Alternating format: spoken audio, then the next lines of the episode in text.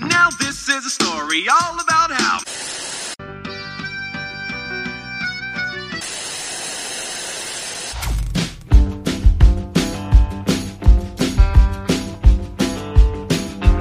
Aí, galera, sejam muito bem-vindos a mais um episódio do Falando Série, que é o podcast de indicações de série do site Só Mais Uma Coisa. E esse aqui não vai ser um episódio exatamente de indicação, a não ser que você nunca, você seja um, um- um- uma pessoa que está fora do, do mundo atual e aí não assistiu essa série que a gente vai comentar.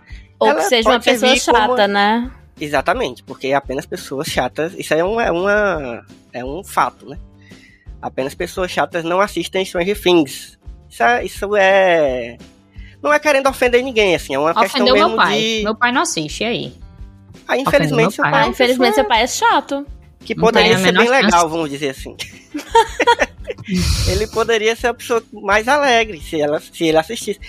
O negócio é o seguinte: é. Todo mundo está falando de Stranger Things e não é à toa. E aí, também, obviamente, nós somos um podcast sobre séries e não é só que a gente precisa falar porque todo mundo está falando, mas é porque está impossível não falar sobre Stranger Things. Não, meu amor, mas tem Também uma coisa porque- aqui. Tem uma coisa aqui que três pessoas das que estão aqui, eu sei que tem fomo, entendeu? Então, não estar entre essas pessoas que tá falando é, meio desesperador. É. Eu não sou, eu tenho fome. Eu precisava fazer essa. Desculpa. Eu não sei nem o que é isso. É aquele medo de perder. Fear Fear missing out. out. naquele, naquele. Não existe um papel, né? Chamado FOMO. Não, é Tipo quando papel? você pergunta assim, ei galera, vocês já foram? E o pessoal responde fomo. Nossa. É o médico que você tem que ir quando você não entende direito as coisas que tá falando. pode crer. Ah, então é isso, pô. Que é isso que ódio. eu tava pensando. É exatamente isso, galera. É exatamente isso. Mas o Enfim. negócio é que estava impossível, assim. E realmente tem essa questão. Isso a gente pode até falar depois. Mas a questão é que realmente a série é muito boa. Ela teve, tem altos e baixos. Mas ela está no momento de alta. Isso é inegável. Assim. Essa última temporada, a quarta temporada, para quem já tá ouvindo, sei lá, daqui a alguns. uma década e já terminou a série, a gente tá falando sobre a quarta temporada, certo? Então a gente vai. Inclusive é a primeira vez que a gente vai gravar um Vimos, um episódio Vimos, que é esse que a gente vai conversar sobre uma série que a gente já viu e não vai ser exatamente uma indicação de alguém. É a primeira vez que a gente fala de uma temporada mais adiante, né? Geralmente a gente sempre falou, acho que até hoje a gente só falou de séries que estavam na primeira temporada ou minisséries. Dessa vez a gente vai falar de uma série É que acabou de porque acabar o- a quarta temporada. O podcast não existia na época que Isso, exatamente. foi lançado também. Mas a gente decidiu, assim, já estava decidido antes mesmo da quarta temporada estrear que a gente ia fazer esse episódio. Então, é isso.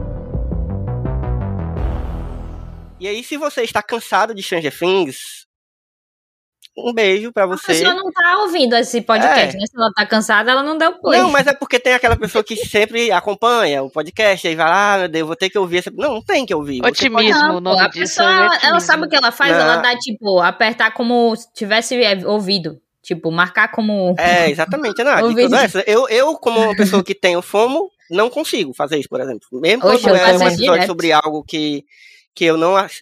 Por exemplo, se tem episódio filler, não existe esse negócio de episódio filler pra mim. Eu assisto tudo. Se tá ali é pra eu assistir, Hum. entendeu? Eu não Eu pulo também. Naruto.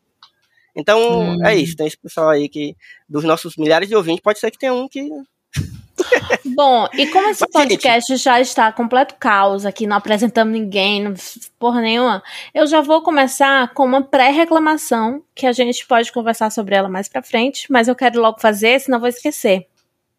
Que é o quê? que foi que eu, Eu fiz vejo- agora, Carlos? Não, não foi você. Eu vejo muitas Dessa pessoas reclamando da terceira temporada de Stranger Things, tá? Mas eu não vejo ninguém reclamando daquela merda na segunda temporada.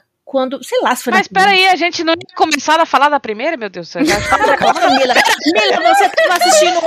Você, tava prestando- um- você não estava prestando atenção, estava com Eu não falei nem meu conversinhas. nome. A gente, eu tô pensando, é, a gente não vai nem falar o nosso nome. Vocês, a gente Vamos. tá vocês não estavam ouvindo o que eu estava falando? Eu acabei de falar que nós não apresentamos ninguém, ainda não falamos nada direito. Mas eu já quero falar isso Depois a gente pode se pra apresentar. gente reclamar depois. Pode não, se acalme aí um Já pouco. deixou marcado, já deixou marcado É. essa, indignação aí, tudo bem. É, se Entendi. acalma. Essa que acalma. vocês ouviram, minha Entendi. gente, é a nossa segunda host, Mas eu Carla não terminei Lima. de falar, que é quando...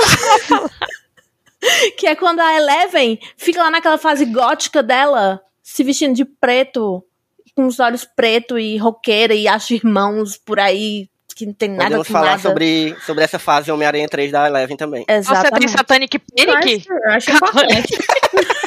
eu acho que a representatividade gótica ela é importante. É. Eu acho que tem que acontecer na mídia.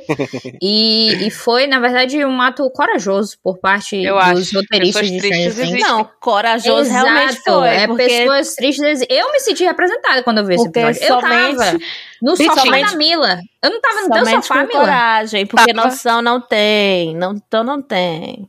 Mas tudo bem. Vamos voltar pro começo agora, né? Mila, você não é eu desse acho. podcast. Você não é host. Desse podcast você não é host.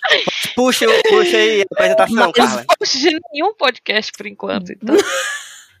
Não, Esse gente, nós somos... não tá com nada. Cala a boca. nós somos o Falando Série, podcast de indicação de série. Estamos aqui, eu e Elvio, dessa vez juntos, né? Para o terror dos inimigos, que não sei quem são, mas enfim. Estamos aqui juntos e trouxemos conosco ela. Vai, Luiz, fala, mulher, se apresenta aí. Tu que tá nervosa, vai. Ah, sou eu que tô nervosa. É. Entendi. Entendi. A pessoa Ah, meu Deus. tem esse tom de voz e sou eu que tô nervosa. Ok. Eu sou a Luíse, é, a galera já me conhece, daí dos podcasts que eu participei, Luiz Alves. É, sou do Janela, Sonora, né? O, o finado que em breve vai voltar aí, né, Mila? Em Vai breve, Janela Sonora. mortos Vai Vai, voltar pra depois morrer de só novo. morreu então pra não. quem não. No Não, meu coração não. ele, ele nunca morreu. Voltando, Não. pô, tá voltando. Tá voltando, mas ele vai voltar e aí vai morrer de novo, então fica só o pequeno, pequeno alerta, mas é isso, sou eu, estou por aqui de novo. É que o Janela Sonora é igual o, o especial do Roberto Cláudio. Oh, Roberto Cláudio. Carlos. Roberto Cláudio. Uma vez por ano? Uma vez por ano, entendeu? Mas Pode é ser, isso. pode ser, a gente pode fazer assim, desse Gente, jeito. é a licença poética, entendeu? Vocês não É. Isso. E para além de Louise, é, nós temos também Mila Fox, né? Olá, Mila Fox. Para as pessoas que não lhe conhecem. Olá. Olá, olá, ouvintes do Falando Série. E vamos lá, falar de Stranger Things. Eu não sei mais o que, que, eu, o que, que eu posso falar sobre mim. Mais É tarde mais eu falo. fácil. É mais fácil as pessoas não conhecerem Stranger Things e conhecerem do que não conhecerem Mila Fox. Concordo. Oh, não inflame meu ego assim tão cedo. Nem Tão começamos cedo, a falar ainda. olha o horário. Daqui a pouco você inflama meu ego. Tá bom. Mas ó, galera, é Stranger Things, essa série que estreou já há oito anos atrás. Oito anos? Caraca. Oito anos? Não, seis. Seis anos. Ah, Ah, Seis anos. É porque eu, não- eu sou de um ano, gente. É, e aí, em 2016, ali naquele, naquele caos, o ano caótico de 2016, surgiu essa série para acalmar nossos corações.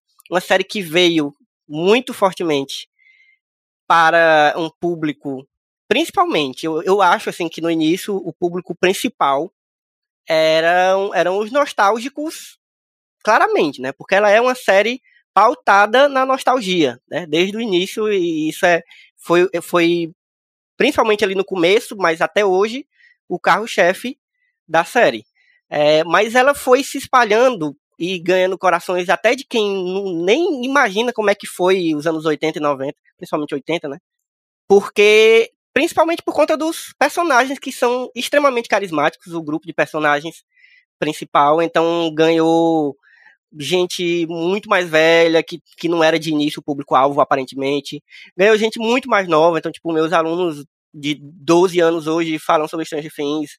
E provavelmente nem não é mais por conta da nostalgia, né? Então, a nostalgia continua sendo um, um, um forte da série, mas não é mais a coisa principal. Mas no, quando começou ali, eu acho, pelo, pela minha lembrança, assim, que era o que mais chamava atenção na série, né? E aí, eu acho que, obviamente, logo eu e Mila fomos, fomos pessoas que fomos fisgadas por isso, principalmente, logo no começo. E aí depois a gente virou também essa pessoa que gostamos dessa nostalgia, mas o, isso ficou meio que em outro plano. Agora o, o, principal são os personagens. A gente se importa com os personagens, a gente gosta da história em si. E virou uma série muito maior do que apenas nostalgia. Mas como é que vocês lembram? Relembrem para mim aí como é que foi o começo de Stranger Things para vocês como é que foi é, é, o primeiro contato de vocês com a série. É, começando por Mila mesmo, que eu já falei aqui. Tá. Uh, deixa eu tentar me lembrar aqui. 2016, acho que o Facebook estava em alta. Meu tá, Deus. Então, eu lembro de ver o trailer de Stranger Things pelo Facebook, em primeiro lugar, assim que a Netflix lançou. E ficar já totalmente é, fisgada eu lembro que era um trailer super enigmático, assim, tinha uma musiquinha já da hora. Uhum. E que era um retorno da Winona Ryder. Essas são as coisas que eu que eu me lembro assim do primeiro trailer. Tô tentando aqui puxar da memória. É, um retorno, tipo assim, pras telas, né? Que a Winona Ryder não tava mais tanto em. em. Nos holofotes, digamos assim, né? E eu lembro que o trailer era muito focado nesse sumiço do Will e nela tentando encontrar o Will. E eu comecei a assistir pensando que ia ser um, um negócio meio de mistério de, de, terror ali, né? De suspense. Sabendo que se passava nos anos 80, mas não sabendo que ia ser uma uma homenagem, uma um cheio de easter eggs, enfim, uma nostalgia tão grande assim. E aí eu lembro de ficar completamente apaixonada logo na abertura, que a primeira cena, né, que a gente que a gente tem da série, se não me engano, são os meninos jogando RPG. Então ali, gente, ali já foi, assim, já tava já tava vendida. Se liga? Eu lembro exatamente do episódio que eu realmente mandei mensagem para as pessoas dizendo: "Caraca, eu amo essa série. Essa série é perfeita, é foda, meu Deus do céu". Que eu acho que é ali na metade quando toca ou é Joy Division, eu, eu, disse, eu lembro exatamente, eu não lembro mais o que toca, mas é uma música que eu gosto muito. e é uma cena dramática, é, acho que é depois daquela do episódio do penhasco que eles caem ali na que tem o, o rio é lá, o lago lá do, de Hawkins. E é aquele que todo música. mundo se abraça assim. É. Uhum. Se não me engano é. E aí eu chorei no final desse episódio. Eu falei, caraca, essa série eu não tava esperando. Eu maratonei, né? Tava, acho que eu sozinha em casa. E maratonei de uma vez, assim, o que é né, o conceito de maratonar, no caso. E fiquei completamente apaixonada. Quando voltou, eu já tava assim, não, Stranger Things, melhor coisa que a Netflix já inventou. Assim. Então eu, eu fui uma das pessoas que, que defendeu desde o começo. Porque quando tu começou a falar que ela era muita nostalgia, a primeira coisa que eu pensei foi foram as primeiras críticas da série, assim, de, depois da semana, né, da de estreia, a primeira coisa que as pessoas falavam, quem não, não tinha gostado, era ah, não é original, é só uma amálgama de, de outras coisas, é, enfim, é uma lista de easter eggs, é mais um desses produtos que só estão caçando a nostalgia na gente. E eu, eu ia lá defender, falei, não, porque os personagens e não sei o quê. E eu, eu concordo muito com o que tu disse. Eu acho que foi. Ainda existe, mas não é mais principal. Eu acho que não sustenta mais. Embora seja importante ainda. Tipo, tem muita coisa ali que Total. ainda tem, né? De, de, de, que ainda puxa muito pra esse lado. Mas eu acho que não é mais isso que, que sustenta, assim, é o sucesso da série. Né? Uhum. Eu acho é, é, é porque muitas vezes muita gente confunde é, esse tipo de uso de referências com uma tentativa de imitação ou de seguir uma fórmula já cansada. Que é muito que, quando, quando, sempre quando eu falo sobre isso, eu lembro do Tarantino, né? Muita gente critica o Tarantino porque ele tem essa, esse um bilhão de referências dele que ele sempre usa nos, nos filmes dele. Cara, mas você tem que entender o, o, o, a, a, o objetivo daquilo, né? É, é, não é imitar, é, é literalmente pegar como referência e, e, e utilizar é, signos e símbolos daquele negócio que a pessoa que está fazendo gosta e, e, acha interessante de usar e Porque usa sem tentar esconder que é uma, uma né? referência. Vocês sabem esse documentário? Everything is a Remix? É, é, um documentário que o cara até ele fez um tipo um reboot desse documentário pro YouTube, mas é mais antigo, assim, é um documentário antigo que ele fez, que é basicamente usando essa ideia, puxando de Star Wars, Tarantino e trazendo até da própria música com uhum. os remixes, né? Por isso que chama remix, ele começa falando sobre a música, depois ele vai sobre o cinema. É bem isso, tipo, as coisas não são originais, não, não existe necessariamente uhum. algo original, né? Você, você pega algo que você conhece e aí você cria algo a partir daquilo. É algo que é, tipo, principalmente hoje em dia, né? Antigamente a pessoa podia falar, ah, eu fiz um negócio original. Mas hoje em dia, pelo amor de Deus, não tem mais uhum. isso, não. Não, a e, gente, não é um negócio e a gente tem, que se esconde, né? A gente teve aí o grande filme do ano, Tico e Teco. Que o que? Que foi um deleite de referências e que a gente se divertiu. Perfeito. E que foi ótimo, entendeu? E Tipo, uhum. que mal isso vai causar alguém? Tipo, é uma série que é, tem essa fórmula realmente de ter várias crianças que são super carismáticas e que né, vão viver aí aventuras que a gente sim já viu em outras produções, mas isso não tira o mérito dela ser boa, né? Se uhum. fosse mal não, feito. Eu acho que hoje é, já tá um pouco mais fácil de entender, aparentemente, isso. Mas eu acho que quando estreou lá em 2016, como o Mila falou, né, foi uma das principais críticas, porque é um negócio que é só feito de coisas que já existem, não sei o quê. Mas esse é o objetivo da parada, entendeu? Não tem como você criticar um negócio pelo que ela realmente é, assim. Tipo, é, é, é tipo me chamar de comunista, tá ligado? Ah, esse comunista. Eu falo, é, eu sou comunista, é foda. Mas, é, mas é, é isso, assim, é uma série que começou muito focada nisso e hoje né, já é muito mais. E eu acho que também seguindo o que ela foi se tornando. Eu acho, eu não, eu não acho que ninguém, nem a Netflix, nem os irmãos Duffer, nem o, ninguém tava, tava planejando que fosse um, uma explosão tão grande. Eu acho que foi um negócio que eles foram, sabe, vendo como tava agradando e foi crescendo. Mas, Luiz, diz aí tu, como é que foi tu, tu, teus primeiros contatos, como é que foi no começo? Cara, eu não lembro é, da primeira temporada, não, não lembro minha sessão na primeira temporada. O que eu lembro é que foi o, a minha introdução a esse formato binge, que para mim foi tipo assim, meu Deus, finalmente fizeram algo que eu posso consumir séries. Porque até hoje, né, formato binge para mim é o jeito que eu que eu, que eu vou conseguir assistir algo. Se algo é um, uma maratona, se sai todos os episódios de uma vez, eu consigo assistir que eu assisto no meu tempo. Então eu lembro que que para mim foi mais isso na primeira temporada, foi tipo sendo marcante nesse sentido, caramba, que, que doideira, temporada inteirinha, agora pra eu assistir, eu posso assistir, aí eu vi, mas em termos de, de, de, de plot, assim, e do, de termos de quando eu realmente comecei a gostar da série, foi na segunda temporada, que eu já tava aqui em Fortaleza, tudo isso que eu falei do Sofá na Mila, porque real eu, eu assisti lá, né, assisti na Sim. casa dela, no sofá dela, etc. E foi na segunda temporada que eu, que eu realmente fiquei mais interessada na série. Eu fiquei tipo, caramba, essa série é realmente boa, porque o lance do Will é mais forte, né? Porque eu gosto muito do Will e no, na primeira ele não tá, né? Ele sumiu. Então a galera tem que ir uhum. atrás dele e tal. Então na segunda. Sim ele, ele tem uma história, né? Ele tem uma questão do, do dele estar tá sendo possuído, de certa forma, etc. E aí eu acho uhum. muito marcante isso. E tem o lance do Steve, né? Que o Steve vira um personagem bom e tal. Que, é, que foi, nossa, foi uma. Sim. uma é incrível, assim. É incrível como a que galera consegue colocar um, um personagem que. Tipo, não é que ele seja um personagem. Na, na primeira, não é que ele seja, tipo, aquele ah, aquele super vilão. Ele não é, ele é só um cara. Ele é um bully, né? Um... Não, é porque ele, ele não é nem um adolescente burro, péssimo. Assim, ele eu acho um adolescente burro, assim, meio adolescente normal. Uhum. que faz coisas que você fica, ah, nada a ver esse adolescente aí. E eles pegarem ele e de fato colocar na, na, na trama, né? Junto com o Dustin e esse, Gente, esse, é o essa Dustin. essa É o dupla que, que faz, cara, trouxe toda uma química nova e tal. Achei muito legal isso aí. Então, fiquei mais interessada nessa parte.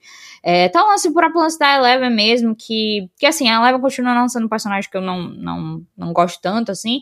Mas eu lembro que eu fiquei, caramba, legal. Ela tá tentando entender o lance da origem. Então, eu acho que a segunda temporada trouxe aprofundamento nos personagens que me fez pensar, poxa, show. Acho que eu gosto muito dessa série. E para mim, na verdade, a série, até a terceira temporada, a cada temporada foi melhorando, né? Porque na terceira, que eu também vi lá na Mila, inclusive, tem uma lembrança muito vívida, porque eu, na terceira eu tava tão. Assim, meu Deus, que incrível, que eu simplesmente não parei. Aconteceu, eu, sabe aquela montagem do dia descendo e eu assistindo. E aí eu lembro que quando eu fui ver o, o episódio final, né, a Batalha de Starcourt, eu tava tipo, meu Deus, essa série é tudo, não sei o que, que eu acho realmente a terceira o ápice da, da série. Eu acho que, eu não acho que a quarta tenha sido melhor que a terceira.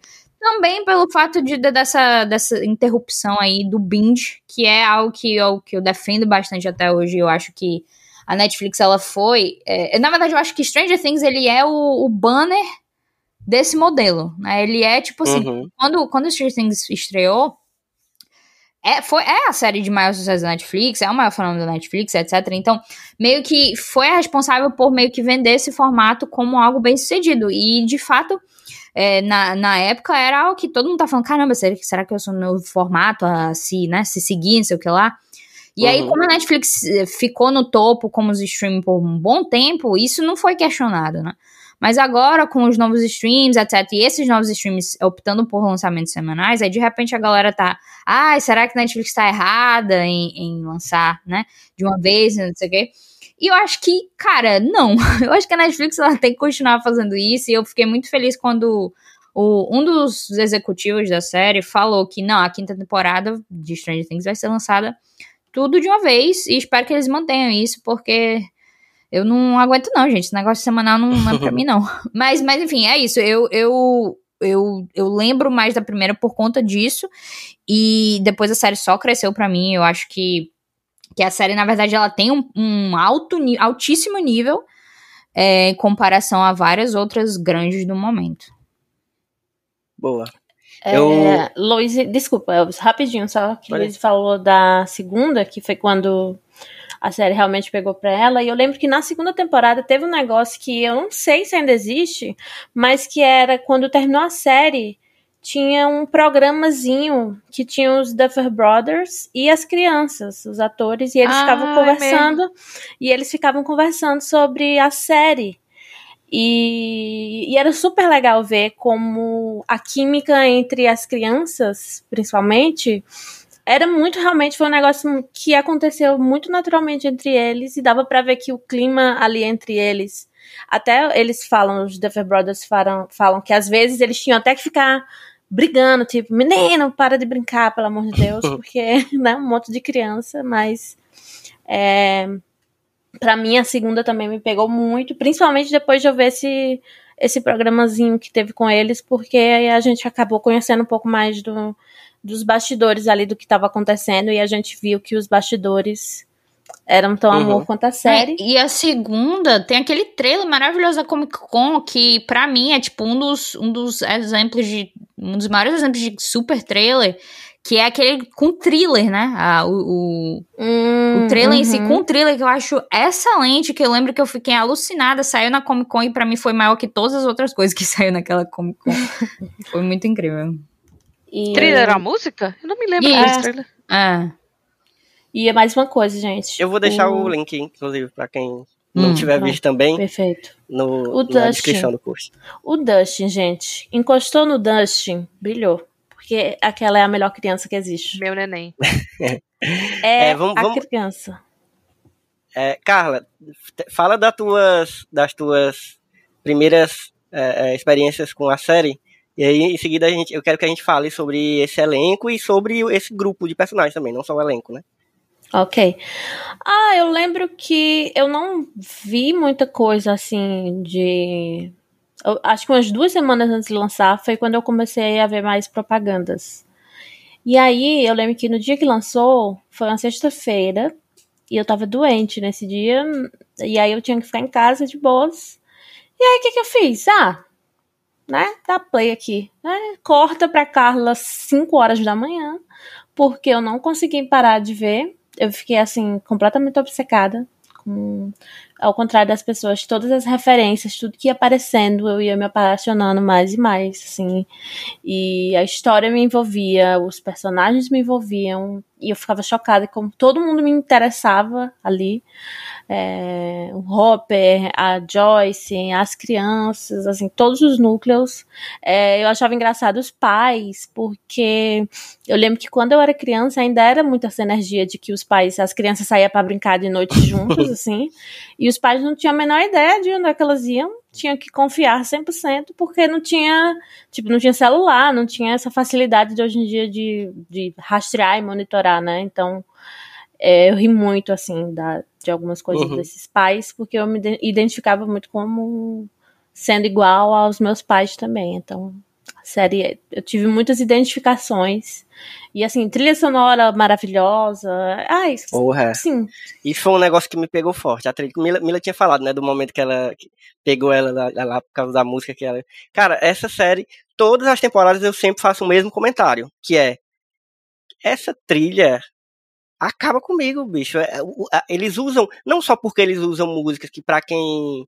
Eu, eu sou dos anos 90, né? Mas quem viveu nos anos 90 pegou a rebarba forte ali dos anos 80. Então a gente tem, né? Eu e Mila, assim, essa nostalgia grande.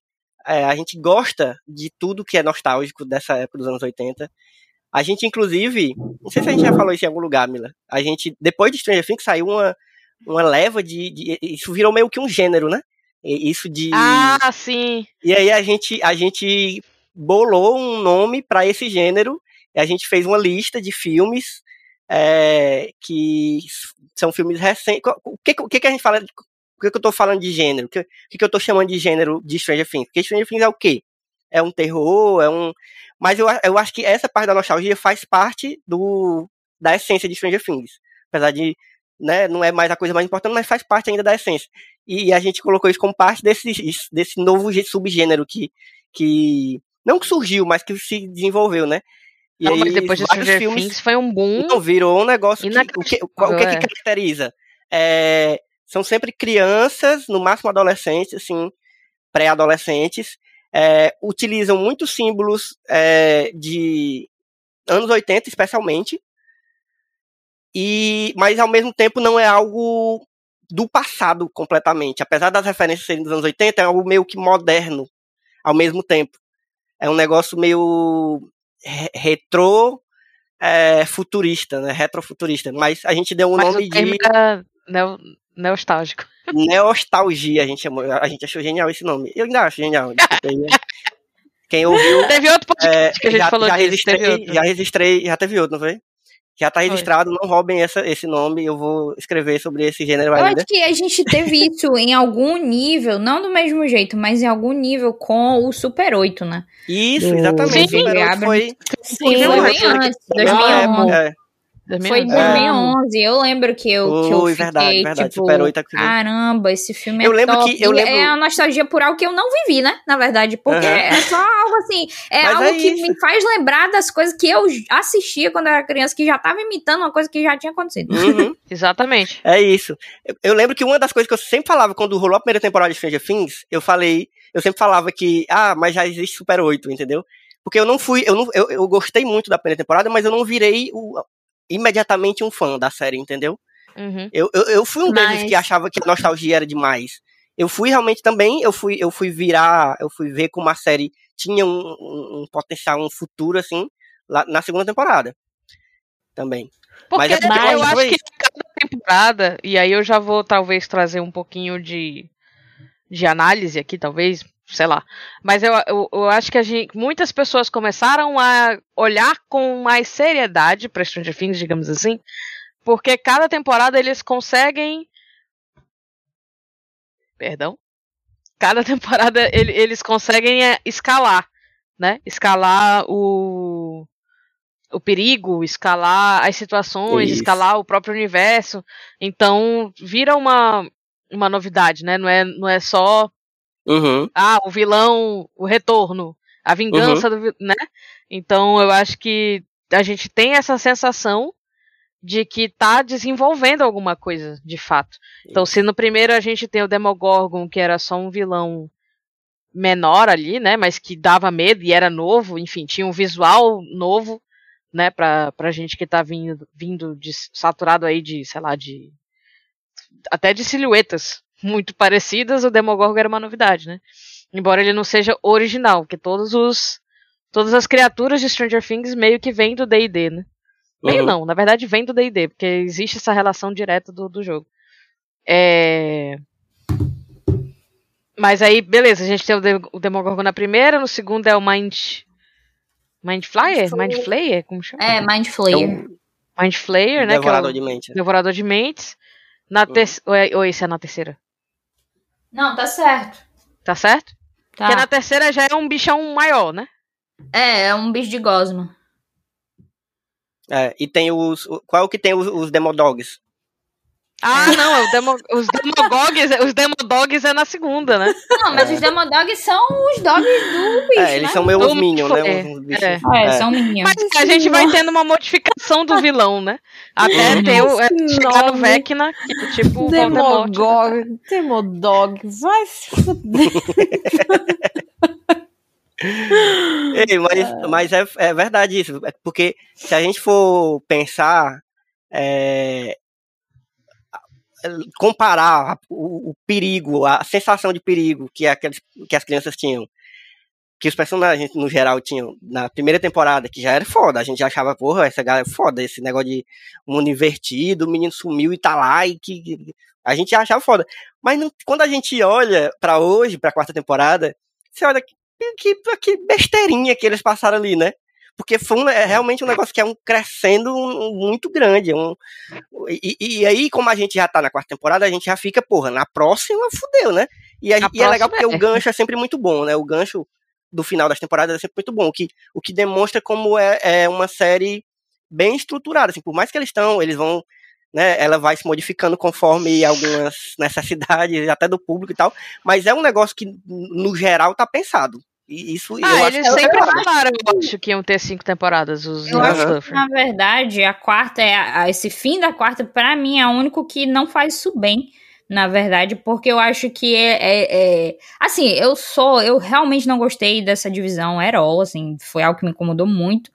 Mas mesmo ignorando A divisão isso. de capítulo, tá falando. É, a divisão entre, entre esse finale, né? Que foi só o finale mesmo, eu acho que não, não enfim. Mas, mas não entrando nisso, eu acho que quando você. O, o- que é interessante, eu concordo com vocês em relação ao aumento do perigo. O, o aumento do perigo, ele também está proporcional à à sua falta de capacidade de lidar com ele, certo? Tipo, se Uhum. você não tem as ferramentas pra vencer, e você sempre tem que achar um jeito de vencer, sei lá, de alguma forma que você nunca tentou antes, eu acho que essa quarta temporada, ela, ela é como se eles tivessem entrado num local que, caramba, e agora? Como é que a gente vai sair dessa? Porque o Vecna, ele é tão poderoso que eles literalmente tiveram que fazer a Eleven ser Deus. E aí, e aí para mim, isso ficou meio, pô, se ela pode fazer qualquer coisa, então esse, esse- essa ameaça que na verdade continua sendo o Vecna, né? Mas veremos como é que vai se mostrar. Essa ameaça, pra mim, ficou, tipo, menos, menos intensa. E aí eu achei que foi pela primeira vez, eu não, eu não fiquei com, essa, com esse medo, ó. Justamente por causa disso. Mas eu, eu super Mas concordo que, principalmente na terceira. Hum. Por que que tu acha isso que tu fala de pra tu elaborar um pouco melhor, né? Essa questão da Eleven poder tudo. Ué, porque ela simplesmente fez tudo que ela. Assim, a- o grande lance é que esse cara é que a ele gente é igual a ela, né? spoiler? Hã? Hã? A gente já vai falar com spoiler? Só perguntando. Ué, Se pode, né? É Ah, com minha spoiler? gente. É, Atenção. ninguém avisou, mas Tá, atenção, gente. já pode. Fica É. o aviso. Spoilers. Vai, Luísa. É da porque eu quarta acho- temporada, né? Porque do- da- das outras já foi, já. eu acho Mas- que. Continue. Ah, o, o, a Eleven e, e, o One, né? E o Henry e o Vecna, ele, ele, eles são a mesma pessoa. Assim, são, têm a mesma origem, digamos assim, em termos de, de poder. Na verdade, o, o, o carinha, na verdade, ele é superior, eu diria, porque ele tem algo inerente a ele, segundo o que a gente uhum. viu, né? E a Eleven meio que foi produzida, digamos assim. Então, ele, ele é ele é supostamente mais forte que ela e ele tem é, acesso à mente das pessoas de uma forma que ela não tem. E isso colocaria ela numa posição mais vulnerável. E aí, quando no fim eles inventam todo o lance dela conseguir acessar a mente da Max, que não sei o que, e a partir da mente da Max ela consegue ir contra ele. Eu achei que eles, eles é, de, propositalmente diminuíram a força do vilão, porque a gente vê, por exemplo, no primeiro volume ele mata um monte de gente, ele faz o que ele quiser, etc. E no segundo volume ele fica. Ah, meu Deus, a Max, eu não consigo matar ela. Tipo, ele fica brincando. Ah, eu vou fazer você assistir. Olha só como eu não consigo matar a Max. Eu vou esperar aqui um minuto inteiro para ver se você consegue salvar ela. Então, parece um lance de tipo meio que forçando, forçando a Eleven de qualquer forma, de qualquer jeito conseguir parar ele. E eu achei que seria muito mais interessante se quem conseguisse de fato vencer é, ele e de forma, tipo, sem precisar da Eleven, fosse justamente o grupo da Nancy que tava aqui, eu achei, nossa, excelente aquela formação, achei uma formação muito, muito é, bem pensada, e eu acho que se eles mostrassem que, caramba, a gente vai fazer esse plano, e a gente vai tentar, e no fim eles, eles vão lá, destroem um corpo, e aí mostra que, na verdade, sei lá, eles só pioraram a situação, e aí que na próxima, sim, eles iam precisar da Eleven, pra mim ia ser muito, muito melhor. Porque uhum. ficaria uhum. com a sensação de, tipo, caramba, fudeu, porque a gente sabia onde é que o corpo dele tava. Agora a gente não uhum. sabe mais. Ele abriu os portais e aí fudeu, a gente acabou com tudo. Entendeu? Então, eu acho que teria uma, uma sensação de, de perigo maior. Eu acho que não, eles usaram a Eleven demais. Tem um termo para isso, né? Quando você meio que muda os níveis de, de poder da, da, da do herói e do Anime. vilão só pra. Anime, não. Roteirismo. um, um termo é... real, que eu não sei, não, mas que eu existe. acho que tem roteirismo que chama. Sério. Não, não é eu isso, não, não. É outra coisa, mas enfim. enfim. Eu acho que tem duas coisas aí que é. Primeiro, talvez. Aquela, aqueles experimentos, experimentos, não sei se é a palavra certa, enfim, que a Eleven estava fazendo durante essa temporada lá no Nina, né? Era Nina? Acho que era. Uhum. Hum. É, eu acho que aquilo ali serviu para potencializar um pouco, talvez, os poderes dela, entendeu? Dela chegar realmente no ápice de todo o poder que ela tinha e que antes é, ela não o cara conseguia diz que ele não conseguiu, né? Na verdade, que ela não estava pronta, né? Ah, mas aí ela já acessou um monte de coisa que ela não conseguia acessar antes, que ela não tinha lembrança, por exemplo, entendeu? Ela não, não nada disse em relação ao Vecna. Acho conveniente. ah, conveniente é, né? E a outra coisa que eu ia falar, que também é uma grande conveniência, é que foi a palavra do amor, né? Porque a Eleven tava fudida, a Max tava fudida, ela foi o Mike, que é o pior personagem que tem. Ai, Ai você nossa, consegue. Ali, realmente... Ai, porque eu te amo, eu estou aqui. Ah, entendeu? Então isso, isso aí, eu acho menos, porque, cara. E o, e o Vecna lixou na unha, esperando assim. Ah, não, então, o problema maior não é, nem, não é nem isso, não é nem ele, ah, eu te amo. Porque, ok, isso pra mim já tava estabelecido que ele ia falar isso, e é, é óbvio, foreshadowing, etc. Mas. Mas, tipo, é, o, que, o que faz você ficar sem paciência, pelo menos no meu caso, é justamente o fato do Vecna ele não ele não agir, nunca, porque ele tá esperando a Eleven fazer o que ela quiser. Então isso para mim é muito tipo, cara, tu era um vilão. Eu, eu no volume 1, eu fiquei com medo real do Vecna. Eu fiquei, putz grila, vou ter que multar aqui quando ele fala, quando ele falava usar aquela voz, eu fiquei com medo real dele. Aí no segundo volume, ele não, não faz nada, tá lá existindo. Eu, putz, mó paia. Fiquei triste. Ficou desbalanceado na, na tua... Muito, achei muito diferente. Eu achei que. Eu nem não sei quando é, como é que vai ser quando eu for rever, né? Que eu vou rever quando sair a quinta, sei lá se eu estiver viva. Mas. porque ninguém sabe, né? Quando vai ser essa quinta temporada aí.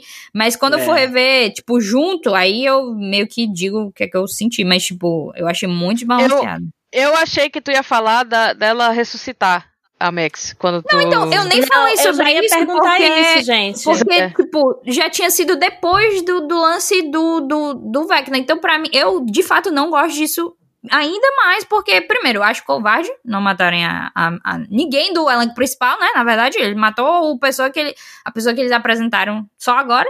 Covarde não matar alguém do elenco principal. E acho também que, que, tipo, de que. que qual vai ser o propósito de, de inutilizar o personagem dela? Eu já passei por isso com Homeland e eu vou dizer, não é nem um pouco saudável quando isso acontece.